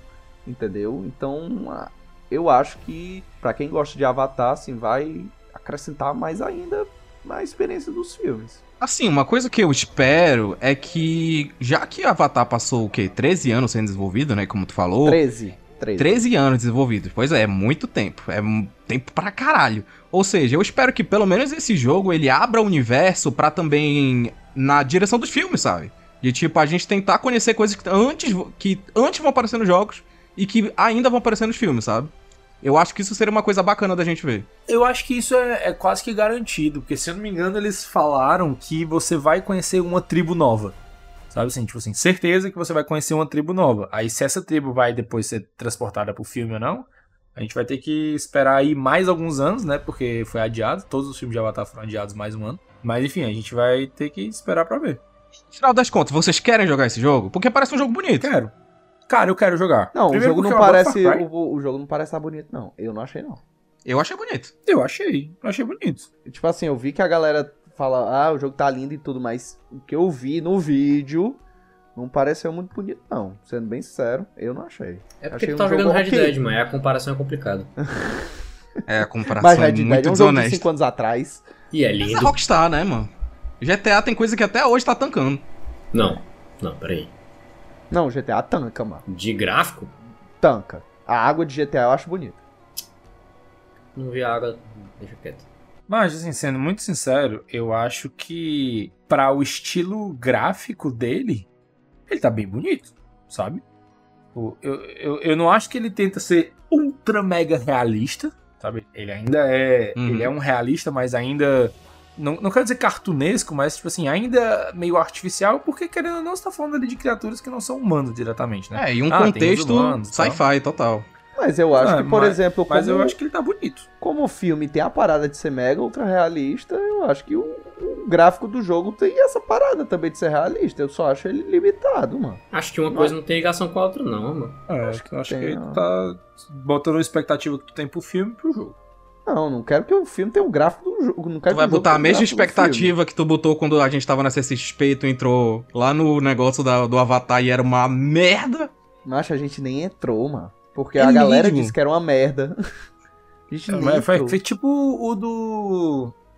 O Dom que Formiga. gente assistiu um vídeo. Quanto Mania. O Dom, o Dom É, do, Formiga. do Nossa, Formiga. Tão ruim quanto o filme. Caralho. Não, eu, eu diria que o, o negócio é pior que o filme, mano. Porque o negócio é só mostrar o trailer. Os caras construíram uma ca- caixa preta e botaram um projetor pra passar o trailer. É, ai que vergonha, mano. Mas, macho, assim, sendo bem sincero, eu tenho vontade de jogar esse jogo, não tipo no lançamento e tudo, mas, porra, um jogo que na promoção Parece irado. Eu gosto muito de Avatar, gosto muito do primeiro filme, gosto muito do segundo filme. E, e pois é, mano, parece um jogo muito divertido e tudo. Tomara que os personagens sejam carismáticos, porque eu gosto dos personagens de E Avatar. que a história seja boa também, né? É. E. e é Se tem uma isso. pessoa aqui que é empolgada com a lore de Avatar, Pedro Nuto, é você. Então a gente tá confiando em você e se o jogo for bom, você diz pra gente. Ai, ai. Não, É, mas eu acho é, que vai eu ser jogar legal também, porque eu mas não- assim. Eu não sei se vocês sabem, mas Avatar já teve um jogo antes da Ubisoft. Tem, Ah, é? tem um jogo antigão, né? No tempo do É. Avatar 1. No tempo do Avatar 1, mas teve. Mas é do filme? Tipo, da história do filme? Sim. Cara, eu, pior que eu acho que eu lembro disso aí. É. E era Tanto da que é- Ubisoft também? Era. Olha aí. Tá tudo. Quer dizer, que é uma, quer dizer que é uma parceria de longa data. Exatamente. É, isso é até positivo, sabe? Bem positivo, porque a produção deve ter sido feita com cuidado.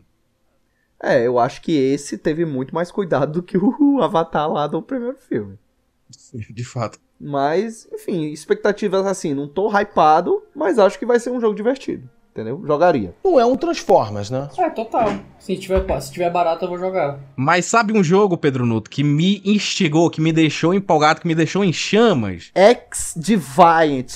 Não, tu é doido, é X Eu só ia lançar piada que esse jogo, puta, esse jogo é um dos jogos mais foda-se que eu vi Eu discordo, eu mano. discordo em partes, viu, contigo. Não, mas pelo amor de Eu Deus. discordo. É sim, porque- FPS genérico The Game, viu, mano? Ah, É porque, assim, é um FPS arcade pra uma comunidade que tava querendo muito um FPS arcade, que é a comunidade de Call of Duty. E é simples ser isso. A gente, a gente já teve a discussão de FPS genérico umas 50 vezes. E a gente já chegou em todas elas à conclusão de que todos os jogos de FPS pro Nuto são genéricos. mano. Não, mano. Não, não. Sim, mano. É Toda vez que eles são, né? Não, não. São, assim, são, mas é porque, tipo, o que, que você espera de um jogo de FPS, mano? Não, mano. Pra mim, eu acho que o eu jogo- não acho o Far Cry igual a COD, que, que é igual a BF. Não acho, mano. Macho, não porque Far Cry não é um jogo focado em multiplayer competitivo ali, de time contra time. Tá, e aí o BF e o COD? São O diferentes? BF e o COD são parecidos. São Eles parecidos, mas formato- são diferentes. Eles têm formatos diferentes de jogo. Mas, tipo assim. Sim, eles são não- parecidos porque é o mesmo gênero, né, mano? Mas são eles- diferentes. Sim, então. O X-Defiant também é diferente, pô. É, Qual é a diferença? Uma diferença é que todos os personagens são personagens de franquias da Ubisoft, né? Tem um do Tom Clancy, tem um do Watch Dogs, tem um de Porra, cada coisa. Caralho, aí sim, viu? Aí eu fiquei com vontade de jogar. Ô, besteira. Então, assim, eu, eu não tenho nenhum interesse nesse jogo e tal. Eu acho que. Mas dizem que um é jogo bom de jogar. Tá, é o que eu tô dizendo. Eu acho que ele pode ser maravilhoso. Eu só não tenho interesse porque, assim, eu, eu hoje em dia, particularmente, não tenho muito interesse nesse tipo de jogo. Eu olho pra ele assim e olho, tipo assim, é um, é, um, é um FPS de multiplayer da Ubisoft. Sabe, ele, ele tem ali a, a, a sua, o seu charmezinho ali pelos seus personagens, como, como o próprio Hugo falou, né? Baseado em franquias da Ubisoft e tal, que eu acho que pode ser um diferencial dele. Eu não sei como é o gameplay pra saber se ele é um gameplay de FPS bem genérico ou se de repente vi, ali no é gameplay mesmo. É bem. Tu jogou? Tu jogou? Eu vi. Então tu não sabe. Não, ver não é, não é, não é, não é teu mesmo correr teu filho na mão, pô. Pelo que eu acompanho de feedback da comunidade, em questão de gameplay, ele é um jogo muito bom. E muitas vezes só o gameplay já é o diferencial. Cara, eu ia falar que, tipo, se ele for um jogo arcade, de graça. Eu não sei se ele vai ser de graça, né? Mas, pô, É de se graça. for de É, graça. de graça. É de graça? É. Cara, ele tem tudo pra funcionar. Se o gameplay for bom, velho, acabou-se. Porque. Achei o Apex, Tipo- mano. Gameplay bom, de graça, a galera gosta. Pois é, porque assim, ele é de uma empresa. Porra, é uma empresa grande, né? É- hoje em dia não é mais uma empresa respeitada, mas não deixa de ser uma empresa grande. Então, tipo, é um jogo que ele vai ter um suporte ali, tá ligado? Não vai ser que nem aquele que a gente jogava, algo que era o código de graça, que tinha os poderzinhos e tal. Como é que era o nome? Splitgate. Splitgate. Não, pô, Splitgate é foda. Era um jogo genérico mesmo, pô. O Splitgate é foda. O Era caralho, o- mano, o Shadowline. Shadowline, ou Sha- Shatterline, né, que a gente Shadowline. apelidou cari- carinhosamente de Shadowline. Shadowline. Ei, Porra, era lançou muito a massa, temporada. Era- tipo era- ontem, viu? Lançou Era a um nova joguinho temporada. tranquilo, assim, era um joguinho tranquilo, assim, de, de você jogar e tal, de FPS. Aquele, pô, tava ali sem fazer nada, já dá uns tiros. Não era ruim o suficiente pra ser, pra ser chato de jogar, tá ligado? Porque quando você Era é muito genérico? ruim. É genérico, pô. É genérico. Só que você tem poderzinhos. Que ele já tem no O Call of Duty design é bem genérico. O design é bem genérico do Shadowline. Isso é fato.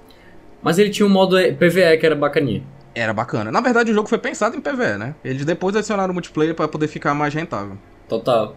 Então, assim, tipo, se for divertido, porra, Tamo Tá junto, mas eu não, não sei se vai ser aquele sucessão, assim, meu Deus.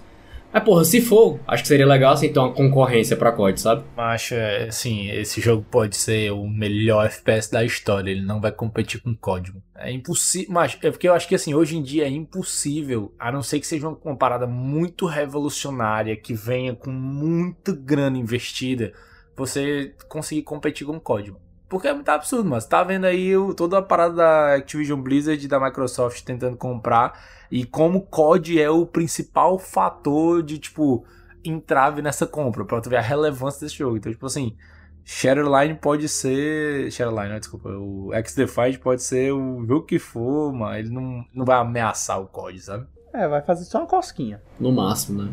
Ele no máximo vai dar ideia pro próximo COD. Caralho. Que é verdade, isso acontece né? muito. Mas eu acho que, passando o X-Defiant, um jogo que eu achei interessantíssimo, que teve até uma animação estilo Aranha Verso, é o novo Prince of Persia. Tá lindíssimo esse jogo. E- O 2D, Eu né? achei lindo. Porra, eu achei irado, eu achei empolgante. Tem mecânica de parry, que é um negócio que me, há muito me, me agrada, principalmente por causa do Dead Cells. Eu fiquei viciado em, em parry e nesses joguinhos 2D, assim, por causa de Dead Cells, que é maravilhoso. E você vendo o gameplay, assim, é um- é um gameplay empolgante, sabe? Ele, ele foge ali meio que da- das coisas que a, que a Ubisoft só faz isso, né? Então, porra, eu tô, eu tô bem empolgado pra esse aí. Com certeza eu vou jogar, assim, não tenho nem, nem dúvidas, na O real. design do personagem tá tão interessante, né? Uhum. Fazia anos que não tinha um Prince of Persia, né, mano? Então, tipo, assim, anunciaram o remake do Sands of Time, que foi de Americanas, e, e, é, eu acho que esse outro aí tem tudo pra ser muito irado, e o gráfico tá muito bonito. Pra mim, o, o, o gráfico mesmo, assim, sei se é a animação que, que, que botaram no trailer, mas o gráfico do jogo, pra mim, é um- uma mistura de Fortnite com Aranha Verso, viu? O- Eu achei muito massa. Eu gostei muito das animações de combate. Eu não, eu não sei assim se vai ser o jogo que eu vou pegar pra jogar, digamos, lá, inteiro, sabe, até o final e tal. Eu com certeza vou testar ele, mas eu não sei se é o tipo de jogo que me, me prende, assim. Eu acho que eu dei uma cansada um pouco. Eu eu dei, na verdade, eu acho que eu dei um pouco de uma cansada desses jogos, assim, com a pegada meio de roguelike, assim, de você Eu ter acho que, que ele não é roguelike não, pô, ele é... Não, mas ele tem uma pegada, assim, de fazer backtrack e tudo mais. Ah, Metroidvania. É, Metroidvania, isso. Parece Metroid Isso que eu mesmo. quis dizer. É. Ele parece É. muito Dread, mano. Ele, ele, eu acho que ele é bem inspirado em, em Metroidvania, assim. É. Até porque, se eu não me engano, o Prince of, Prince of Persia mais antigo, ele tinha um, um quesinho de backtrack, assim, não tinha, não? E Vocês jogaram os Prince of Persia antigos? Eu joguei aquele que ele é o Kratos e joguei o, o, o Picão, né? Que é o Sands of Time. Zerei, inclusive, Sands of Time. É, Eu nunca joguei nenhum, mas assisti o filme, sabe? Não. é muito bom, cara. É muito legal a mecânicazinha de você voltar no tempo. Ei, e o que, é que vocês acharam da animação de Far Cry e Blood Dragon? Ok. Da Netflix. Blood Dragon é simplesmente uma das melhores coisas que Far Cry já fez. Infelizmente, não queria uma Assim, animação, né? Eu queria um jogo. Não, não é uma animação de Far Cry Blood Dragon, na real, né? É, mano. Não, pelo que eu entendi, é tipo assim, é uma animação que mistura várias franquias diferentes Sim. da, da Ubisoft. e, Sim, tipo, sim. Tem Rabbids, tem Assassin's Creed. É, tipo, não é só Far Cry. Far Cry Blood Dragon. Eles usaram o nome Blood Dragon, Aham. mas é, é outra parada, assim. É Blood Dragon Mas, Remix. assim, isso. Tirando o, o quão cringe foi aquele cara no palco, aquele óculos. Macho, e eu aquele não tô ligado como é como é que foi isso. falar e tudo mais. Tirando o quanto quão cringe isso foi, mano. Eu acho que pode ser legal, sabe? Ei, como é que foi essa história desse cara de óculos aí? Porque eu, eu não vi a conferência, eu vi o trailer. Cara, é exatamente isso que o Rono falou. Foi bem vergonha alheia, assim, sabe? Sim, mas era o que? Era um cara de óculos? Mas era um Agora o cara não cara pode com usar nem óculos, óculos, aqueles óculos, já tem que passar um momento é três, Shopee. mano. Foi um momento é três. Um momento é três. Um cara esquisito no palco, fazendo graça no palco, falando umas paradas meio esquisitas no palco. Um óculos esquisito. Tipo, o óculos dele parecia que tinha um, uns holograma no óculos, sabe? Aí ele tirou o óculos uma hora, depois ele bota de novo. Aí ele tentou fazer piadinha falando, tipo assim, ah, eu apresentei uma proposta de um anime, não sei o que, não sei o que, não sei o que pra Ubisoft. E aí eles disseram que não. Mentira, se eles tivessem dito que não, eu não ia estar aqui hoje. Então isso aqui é, sabe assim? É, tipo, algumas coisas assim. Foi, foi bem um momento E3, sabe? Assim, essa, essa foi. foi a Momento vergonha alheia tive. clássicos da E3. pra matar a Porque, dito isso, né, eu, eu gostei, falando assim da, da conferência da Ubisoft, eu gostei muito que ela foi ao vivo, sabe? Pessoas no palco apresentando as coisas. Por mais que às vezes sugere esses momentos meio cringe, eu acho mais. Eu acho mais. A cara da E3, né? Eu acho esses momentos cringe É, charmosinhos. Mais Isso, humano, eu né? acho charmoso, eu acho mais humano, tipo.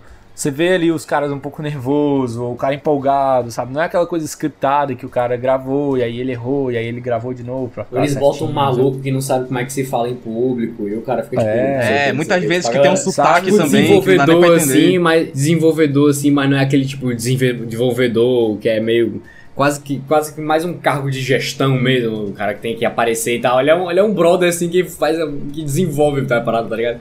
Aí o, cara vai falar tudo do tudo. Prince of Persia, o, próximo, o próprio apresentador do Prince of Persia, tipo, ele tinha um sotaquezão pesado e em vários momentos, mano, não conseguia entender o que ele tava falando. Nem eu. É porque a Ubisoft ela tem essa característica, né? Porque é um estúdio francês, com, muito presente na Europa, né? Então acaba vindo com esse Não, é sotaquezão. uma, mu- é uma multinacional fodida, mano. Tem escritório da Ubisoft em tudo quanto é lugar. Tem, não, tem. Mas, mas, mas eles são, tipo assim, o, o núcleo da Ubisoft é na França. Não, eu sei, eu sei que é uma empresa A matriz. Nunca jogou Assassin's tem- Creed, não? Abstergo é Ubisoft. Não dá nem pra, pra disfarçar. Eles nem escondem, né, mano? É, Eles nem escondem. Ai, ai. Mas, pois é, parece massa essa animação. Vai, vai sair agora, tipo, agora em 2023. Mais uma. Tu falou em momento vergonha alheia, Rômulo. Um outro momento que eu achei vergonhoso, na minha humilde opinião, foi o momento Esculhambones. Esculham bônus foi muito bom. Cara, esse jogo merece um shot. Esse jogo merece Tu um acha, shot. mano? Porque... Eu Pô, acho. Só pela história. Mas, pra contar, exatamente, pra contar a história, mano. Porque isso é uma história inacreditável. Esse jogo tá em desenvolvimento há, sei lá, uns 10 Desde anos. 2017. é, Não, eu, eu vi o primeiro trailer dele, eu lembro, foi na E3 de 2017. Não, mas tá falando do primeiro trailer, não de quando ele tá em desenvolvimento, né? Que já deve ter, tipo, uns dois, três anos antes, de- antes dele ser anunciado, né? Ah, tá aqui, ó. O Skull and Bones, certo? Ele foi, ele começou a ser desenvolvido em 2013, então estamos oficialmente há 10 anos em desenvolvimento. E ele é um jogo que ele basicamente surgiu da gameplay do Assassin's Creed Black Flag. Pra quem não lembra, o Assassin's Creed Black Flag, né, o- Assassin's Creed 4, é, você é um pirata e você tinha lá toda aquela mecânica de controlar o seu barco e tal, e era, era a melhor parte do jogo disparada. Faz muito sucesso. Tanto que é, fez muito sucesso, tiveram jogos que surgiram a partir disso, o próprio Sea of Thieves, eu tenho certeza que se inspirou muito nisso. É, e assim, o Skull and Bones, ele meio que. A ideia era pegar e fazer um jogo em cima dessa mecânica. E por algum motivo, eu não sei assim, detalhes a fundo, mas se a gente for fazer um shot sobre isso um dia eu pesquiso e falo pra vocês. Tem uma grana do governo de Singapura hum, investida nesse jogo. E por esse motivo, a galera especula que existe algum tipo de cláusula que a Ubisoft tem que entregar esse jogo. Porque se eles não entregarem, é quase como se. É quase como se a Ubisoft tipo, fosse, tipo assim, tá com uma dívida gigantesca com o governo da Singapura e aí a Ubisoft fosse basicamente virar um estatal da Singapura, sabe? Então, tipo assim. É um jogo que eu acho que já foi rebutado mais de uma vez, já foi adiado várias e várias vezes. Ou pelo menos umas e três. agora e agora nessa nessa nessa apresentação, tudo que eles tiveram pra mostrar do jogo foi uma banda lá, acho que eram três caras tocando a música tema do jogo ao vivo no palco. Isso foi literalmente Eva, Eva, Bota os grilos. que eles mostraram. Eu, aí será? Mas é muito Não, aí- inacreditável, Aí, depois, mano, que- aí, aí depois, tipo assim, ah, não, mas eles fizeram esse show pra anunciar que o beta do jogo tá, tá chegando, mas, mano, isso aí não Tá chegando quando? Cadê o gameplay? Não, não, vai ser agora em agosto, se eu não me engano. Se não me engano, tá marcado agora pra agosto um, um beta. Mas assim, é meio absurdo, mano. Ah, era uma Tipo, banda de negócio- boteco, mano, cantando ali um negócio, tá ligado? Cantando Parece que eles pegaram. pirata, mano. Eles pegaram a galera que tava dando bobeira ali fora, sabe? E aí, tipo, ei. Quer não fazer uma apresentaçãozinha? Exatamente. Mas, sério, isso aí foi inacreditável. Isso aí foi, tipo... Assim, é porque a gente... Ninguém aqui tá hypado pra porra desse jogo. Mas Não eu fico imaginando... Ninguém no mundo tá hypado esse jogo. Não, deve ter algum Deve doente ter alguém que- hypado, deve ter É, alguém. Deve ter alguém que ama pirataria e, e- e tá doido por esse jogo. E aí. Aí ela não vai porra, comprar, imagina, né? Vai baixar só. imagina a pessoa hypada e, pô, agora é o meu jogo. Aí o que mostram? Uma banda. Uma música. Ai meu Deus, cãibra, cãibra, cãibra. Ai, caralho. Mas o pior Caralho, é caralho, que se tu olha. Eita. Caralho, o que que tá acontecendo? Momento cãibra. Ai, o cãibra, cãibra. Cãibra no Boteco Simulator. Nossa, isso vai entrar ao vivo, Vai. editor. Pode, Aí pode deixar bota aquele chiadinho, tipo, chiadinho de off-topic, sabe? É, mas se eu falar pra vocês que de, de vez em quando de madrugada, eu- quando eu me espreguiço, a minha batata da perna dá uma cãibra fudida. Já aconteceu com vocês? Eu tenho também. isso às já vezes. aconteceu comigo, isso já aconteceu E eu, comigo. e às aconteceu vezes comigo bastante. buche, bucejo, aí eu fico com uma cãibra. Cara, isso acontece comigo também. Maxilar? Nossa, é muito É ruim, meu irmão. desesperador. Macho, é muito ruim, que ele trava aqui a parte de É, baixo, que aí logo fica- embaixo da- do teu palácio. É um uma brutality. bolona assim na tua garganta. Macho, é horrível. É horrível, é horrível, é horrível. Isso não é ATM, não? Outro dia. É não, a ATM é na mandíbula. É, macho, é na- no músculozinho É no que fica é debaixo do queixo, tá ligado? É entre, é, entre o pescoço e o- e, a cabeça. Macho, é muito ruim mesmo. É muito, muito, muito E é, ruim. co- e é só quando eu bucejo. Quando eu bucejo, aí se eu bucejar muito. É. Que pariu. Caraca, só de falar bocejar, tu bocejou? Isso que é. O cara joga RPG, né? O cara realmente tem uma mente O que é que tá criativa. acontecendo? O que é que tá acontecendo aqui, velho? Vocês estão É. tudo malucos. Sim, vo- voltando ao esculhambones. Ué, não, Mas, vou- Pois é, mas os caras mostraram a música e disseram que o jogo vai ter uma, uma beta, se não me engano, em agosto. É isso. Foi tudo que eles mostraram. Tivemos aí o anúncio, né, do Assassin's Creed. Como é que é? Project Jade. É. É um Assassin's Creed Mobile, mas assim, é um jogo completo de Assassin's Creed. E aí, você de hype? Hype é uma palavra muito forte, Eu né? não jogo Assassin's Creed, mano. Então, tipo assim. não, eu, jo eu jogo Assassin's Creed, mas eu não jogo o jogo mobile de. Que não é um arcadezinho que vai me divertir por 5 minutos, entendeu? Assim, eu não Total. jogo um jogo mobile de história que eu tenho que parar ali. É, eu também prefiro o ali, sei hiper lá, casual. É, pois é. Então, tipo assim, não, não tenho a menor chance de eu jogar esse jogo. Porém, irado, mano. Tipo assim, levando Assassin's Creed pra basicamente a maior plataforma de games de todas, que é o celular, né? O mobile. Meio que popularizando a franquia, sabe? Trazendo a franquia pra outros públicos. Foi uma coisa que a gente viu o pessoal da Square fazendo com o Final Fantasy VII lá, o Ever, Ever Crisis, né? Ever? Crisis. É. Que também, assim, é um jogo completo de Final Fantasy VII pra celular e tal. Então eu acho que, pô, legal, sabe, ver a Ubisoft fazendo isso. Eu espero que o jogo seja bom, seja bem feito, rode bem em celulares que não são o celular mais recente e mais pica de todos, o que eu acho que vai ser bem provável disso acontecer. Mas eu espero que seja um bom jogo. Não vou jogar, não me interessa. Muito por conta da questão da plataforma. Mas assim, é, fico feliz que isso existe. E existe um público, né, também, que até curte jogar esses jogos complexos no celular. É, não só um público que curte, como um público que só tem essa opção, né? É, de fato, verdade. Eu acho interessante essa parada do mundo aberto no celular, que apesar da gente já ter visto, sei lá, no Genshin Impact, muito interessante a gente ver sendo adaptado pra um contexto mobile, né? É muita coisa que dá pra colocar dentro. É, eu fico só preocupado com o meu celular, que o bicho ele, ele só falta derreter quando eu tô jogando, sei lá, mano. um joguinho idle, avalia se eu jogar um Assassin's Creed no celular, o celular vai explodir. É, tem nem perigo.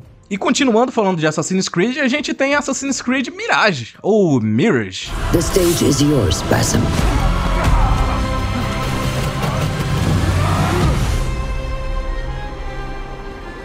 We will be watching. Que é o retorno ao início da franquia, ou pelo menos Em francês a vibe. é Mirage. Mirage. Em grego, Mirage. Em italiano. Eu só consigo pensar no Apex. No Apex? Porque tem um Mirage, personagem chamado Mirage. Mirage. Ah, é verdade. Mirage, pra mim, é o nome da, daquela mulher dos incríveis, que era a assistente do Síndrome.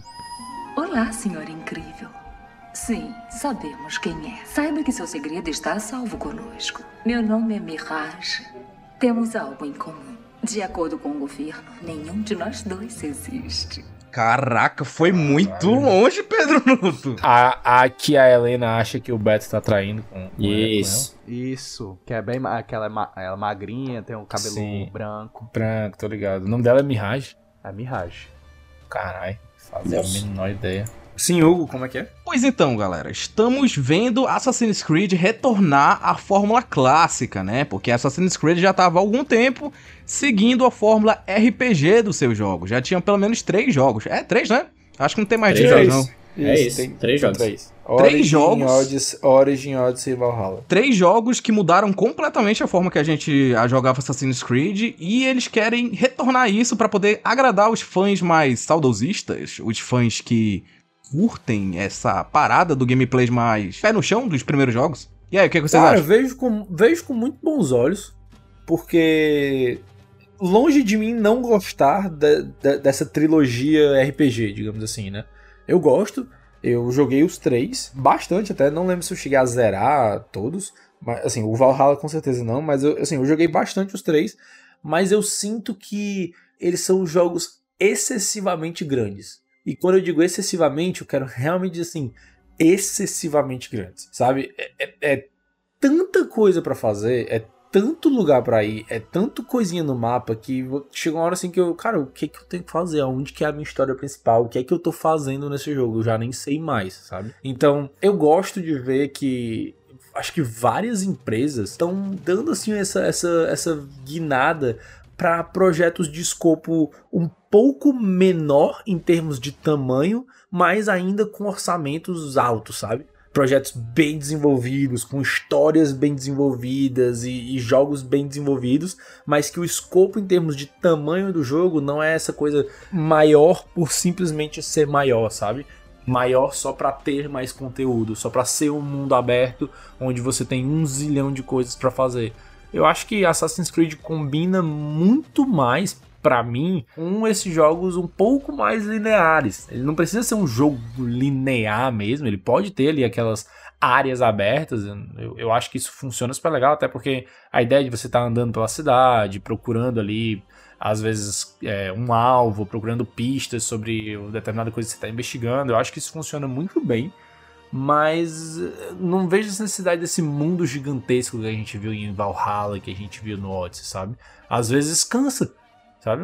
Eu não terminei o Valhalla porque simplesmente eu olhei assim, cara, eu não, eu não quero mais jogar. O jogo fica repetitivo, já, já tirei tudo do jogo que tinha pra tirar. Mas queria ter visto o final da história, sabe? Queria, queria saber onde é que isso ia parar. Isso é até frustrante, né? Porque, porra, já investiu tantas horas e não consegue nem finalizar o jogo, né, pô? Eu fico empolgado com Assassin's Creed nesse modelo mais, mais clássico, né? Porque eu acho que ele era um- excelente jogo contido ali nele mesmo, sabe? Como tu, como tu mesmo falou, tipo, um projeto de um escopo menor e tal.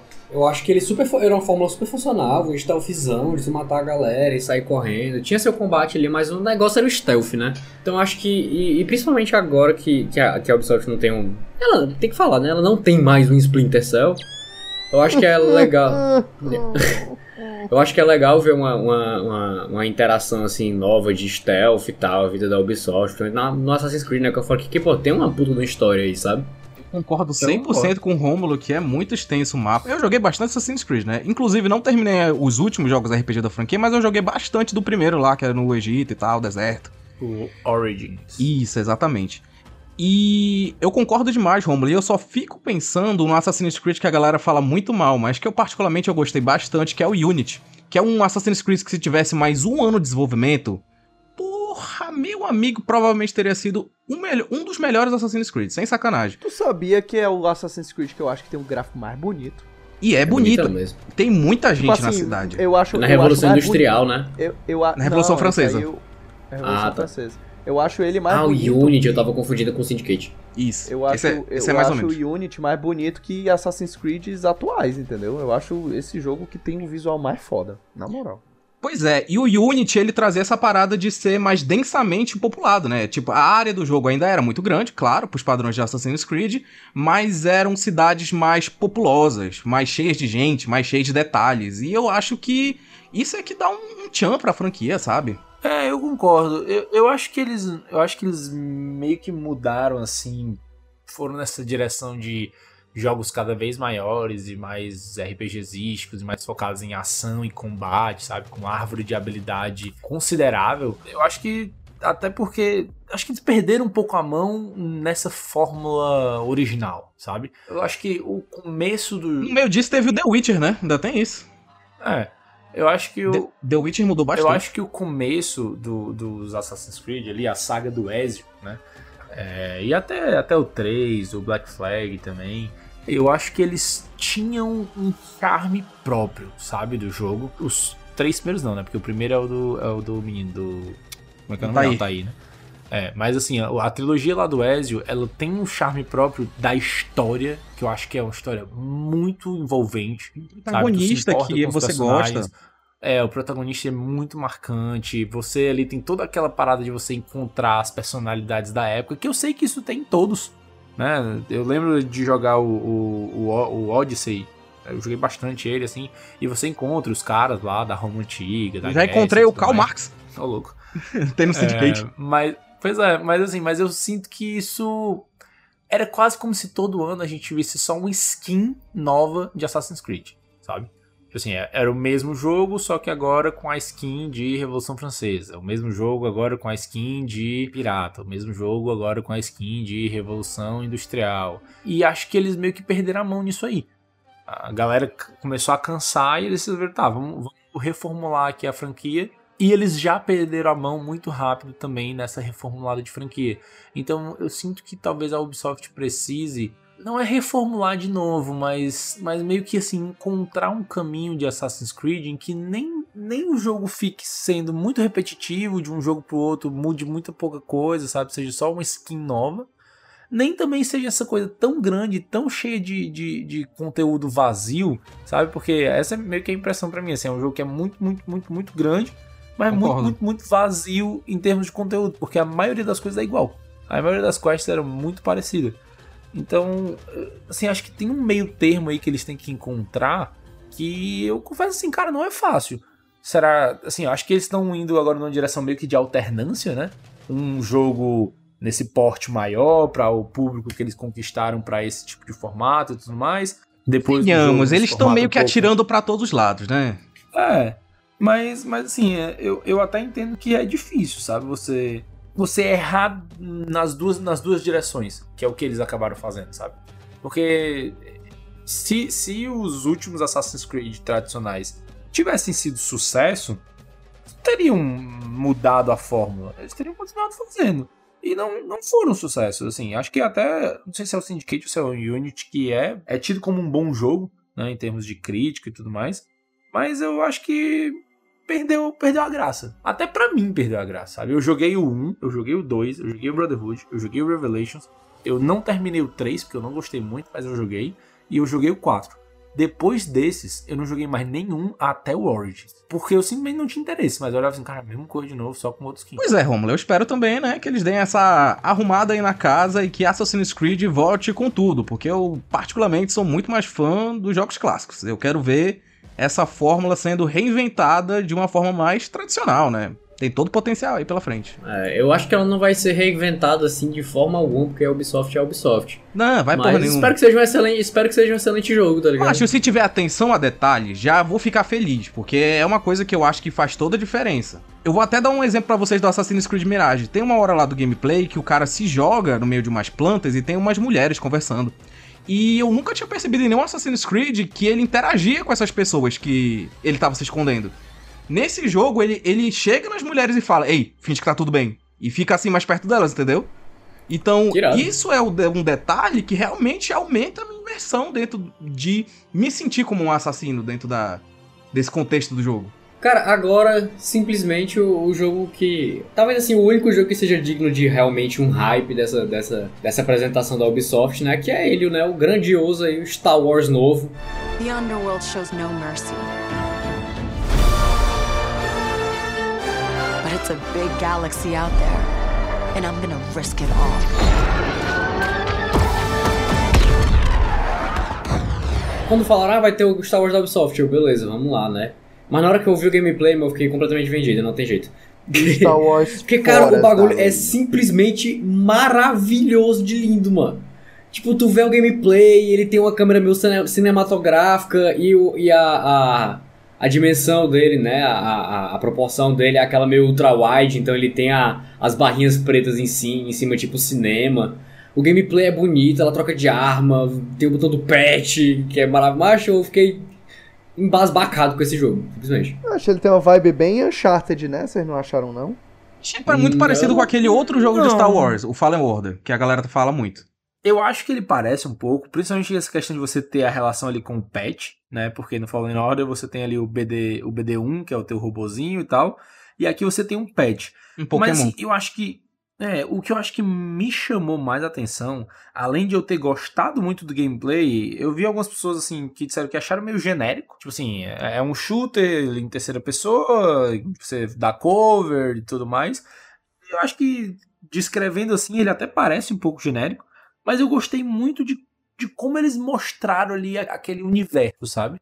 De como esse estilo de jogo, dentro desse universo, faz sentido e, e pode ser uma história super bacana. Eu acho que é meio ousado deles ficar assim, o tempo inteiro dizendo, tipo, ah, o primeiro jogo de mundo aberto de Star Wars e tal. É, pode até ser, apesar de que, assim, o próprio Jedi Survivor aí, ele, ele não tem um mundo aberto propriamente dito, mas ele tem várias áreas abertas, interconectadas e tal, né? Assim, acho, acho. Eu quero ver o que é esse mundo que eles estão falando. Mas, por exemplo, uma coisa que eu gostei muito de ver no gameplay foi ela saindo lá daquele bar onde ela meio que. onde ela tenta subornar a Imperial, ela recusa subornar a Imperial, e aí daquilo ali ela sai meio que perseguida, atirando nos caras.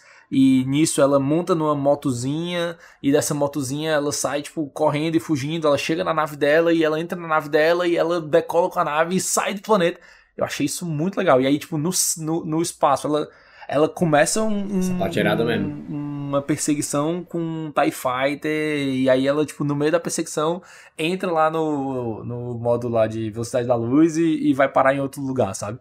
Isso eu achei incrível. Cara, se isso aí não for um setpíssimo, tá assim, iradíssimo. Isso é Star Wars? Exato, isso é Star Wars. É exatamente, é exatamente isso. Isso é Star Wars. Eu adorei ter essa possibilidade. Agora, o que me preocupa um pouco, e assim, eu tô que nem o Breno, tá? Eu tô vendido demais nesse jogo. Eu com certeza vou comprar, eu com certeza vou jogar e eu espero que eu goste.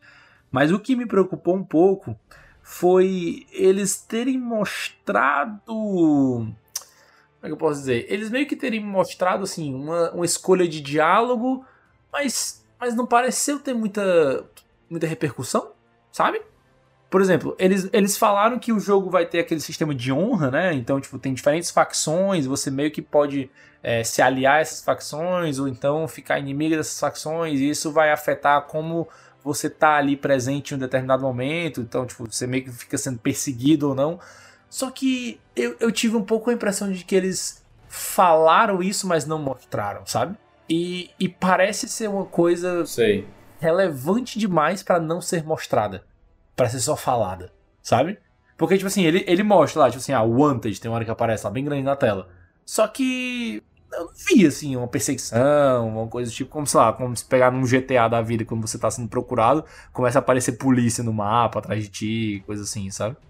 Tu não sentiu risco?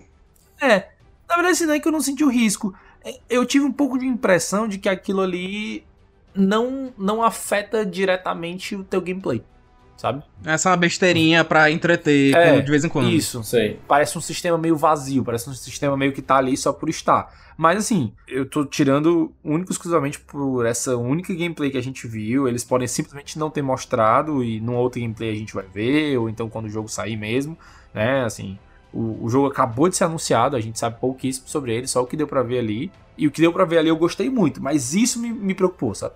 Cara, assim, eu, eu confesso que eu não reparei muito nisso, mas o que me, cara, o que me bota medo mesmo na realidade é ser da Ubisoft, sabe? Tipo, tá lindo, tá maravilhoso, o gameplay parece ser foda, mas tipo, por ser Tá da Ubisoft eu o fico jogo, tá bonito pra caralho. Eu Esse fico eu um, um pouco atrás, sabe? Assim, eu gosto muito desses esqueminhas de, de, de, de sisteminha de honra, sabe? Tipo ali como tinha no, no, no Dishonored, mas principalmente como era ali no, no, no Fallout. Porque, cara, você, você tipo, tinha coisa que você não conseguia mais fazer no jogo, assim, se a sua, a sua honra tivesse baixa, sabe? E, tipo, eu não sei se a, se a Ubisoft, ela peita fazer um negócio desse, porque a Ubisoft é meio básica nas coisas que ela faz, na maioria das Acho que- vezes. Eu acho que não. Era isso que eu queria, mano. Era Mas seria maravilhoso, sabe? Tipo, a maneira com que você lida com o jogo, as pessoas, o mundo em volta vai vai vai mudar da- dependendo do jeito que você joga, sabe? Tipo assim, imagina que. Imagina que tu vai num planeta, tu toca o terror nesse planeta, tipo assim, sei lá, tu. Tu. Tu é um contrabandista, né? Então, de repente, sei lá, tu rouba alguém. É um jogo de mundo aberto, de repente isso é possível, né? Não sei. Mas sei lá, tu rouba alguém, ou então tu tem ali uma briga grande com os imperiais daquela região, e tu vira meio que persona não grata naquele lugar e tu foge. E aí, se tu volta nesse planeta, eles não te autorizam a entrar no planeta. Sabe? Isso é bacana. Co- coisas como isso fariam desse jogo mil vezes mais incríveis, sabe? Assim, mais incrível. Eu, eu queria muito ver esse tipo de, de impacto. E, e é exatamente isso que o trailer falou que tem, mas não mostrou, sabe? Assim, ele mostra que tem. Ah, a gente tem mecânica de honra, mas ele não mostra o que é que essa mecânica impacta, que é o mais importante, na minha opinião. É total. Aquele famoso, né? É, tem que ver pra ver qual é, né? Mas tá bonito. E o bichinho tá bonito.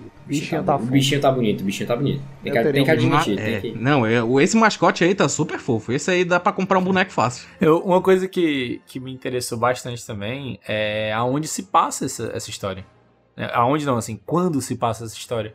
Que é um, um momento onde a gente não. Acho que não tem muito conteúdo mainstream extra nesse momento, que é entre os episódios 5 e 6. Uhum. Ou seja, logo depois ali que os rebeldes foram derrotados lá, na, lá em Hoth, né? na- no Império Contra-Ataca. E que o Império tá meio que, tipo assim, no momento de, de se espalhar mais e tudo mais, e construindo a segunda estrela da morte. Então eles meio que, tipo, é, é dito que esse momento é um momento. É a era de ouro dos contrabandistas e tal. E, e assim, eu acho que tem, tem muito potencial de ser explorado, assim, esse momento. É, não tem muita. Não tem muito conteúdo ali. Eu, eu acho que eles não vão arriscar meter um, um, um Luke Skywalker, um Darth Vader. Eu nessa- espero que não, hora, sabe? Acho Eu que espero até- muito que não. Acho que, tipo, não é, acho que não é o tipo de contexto, tá ligado?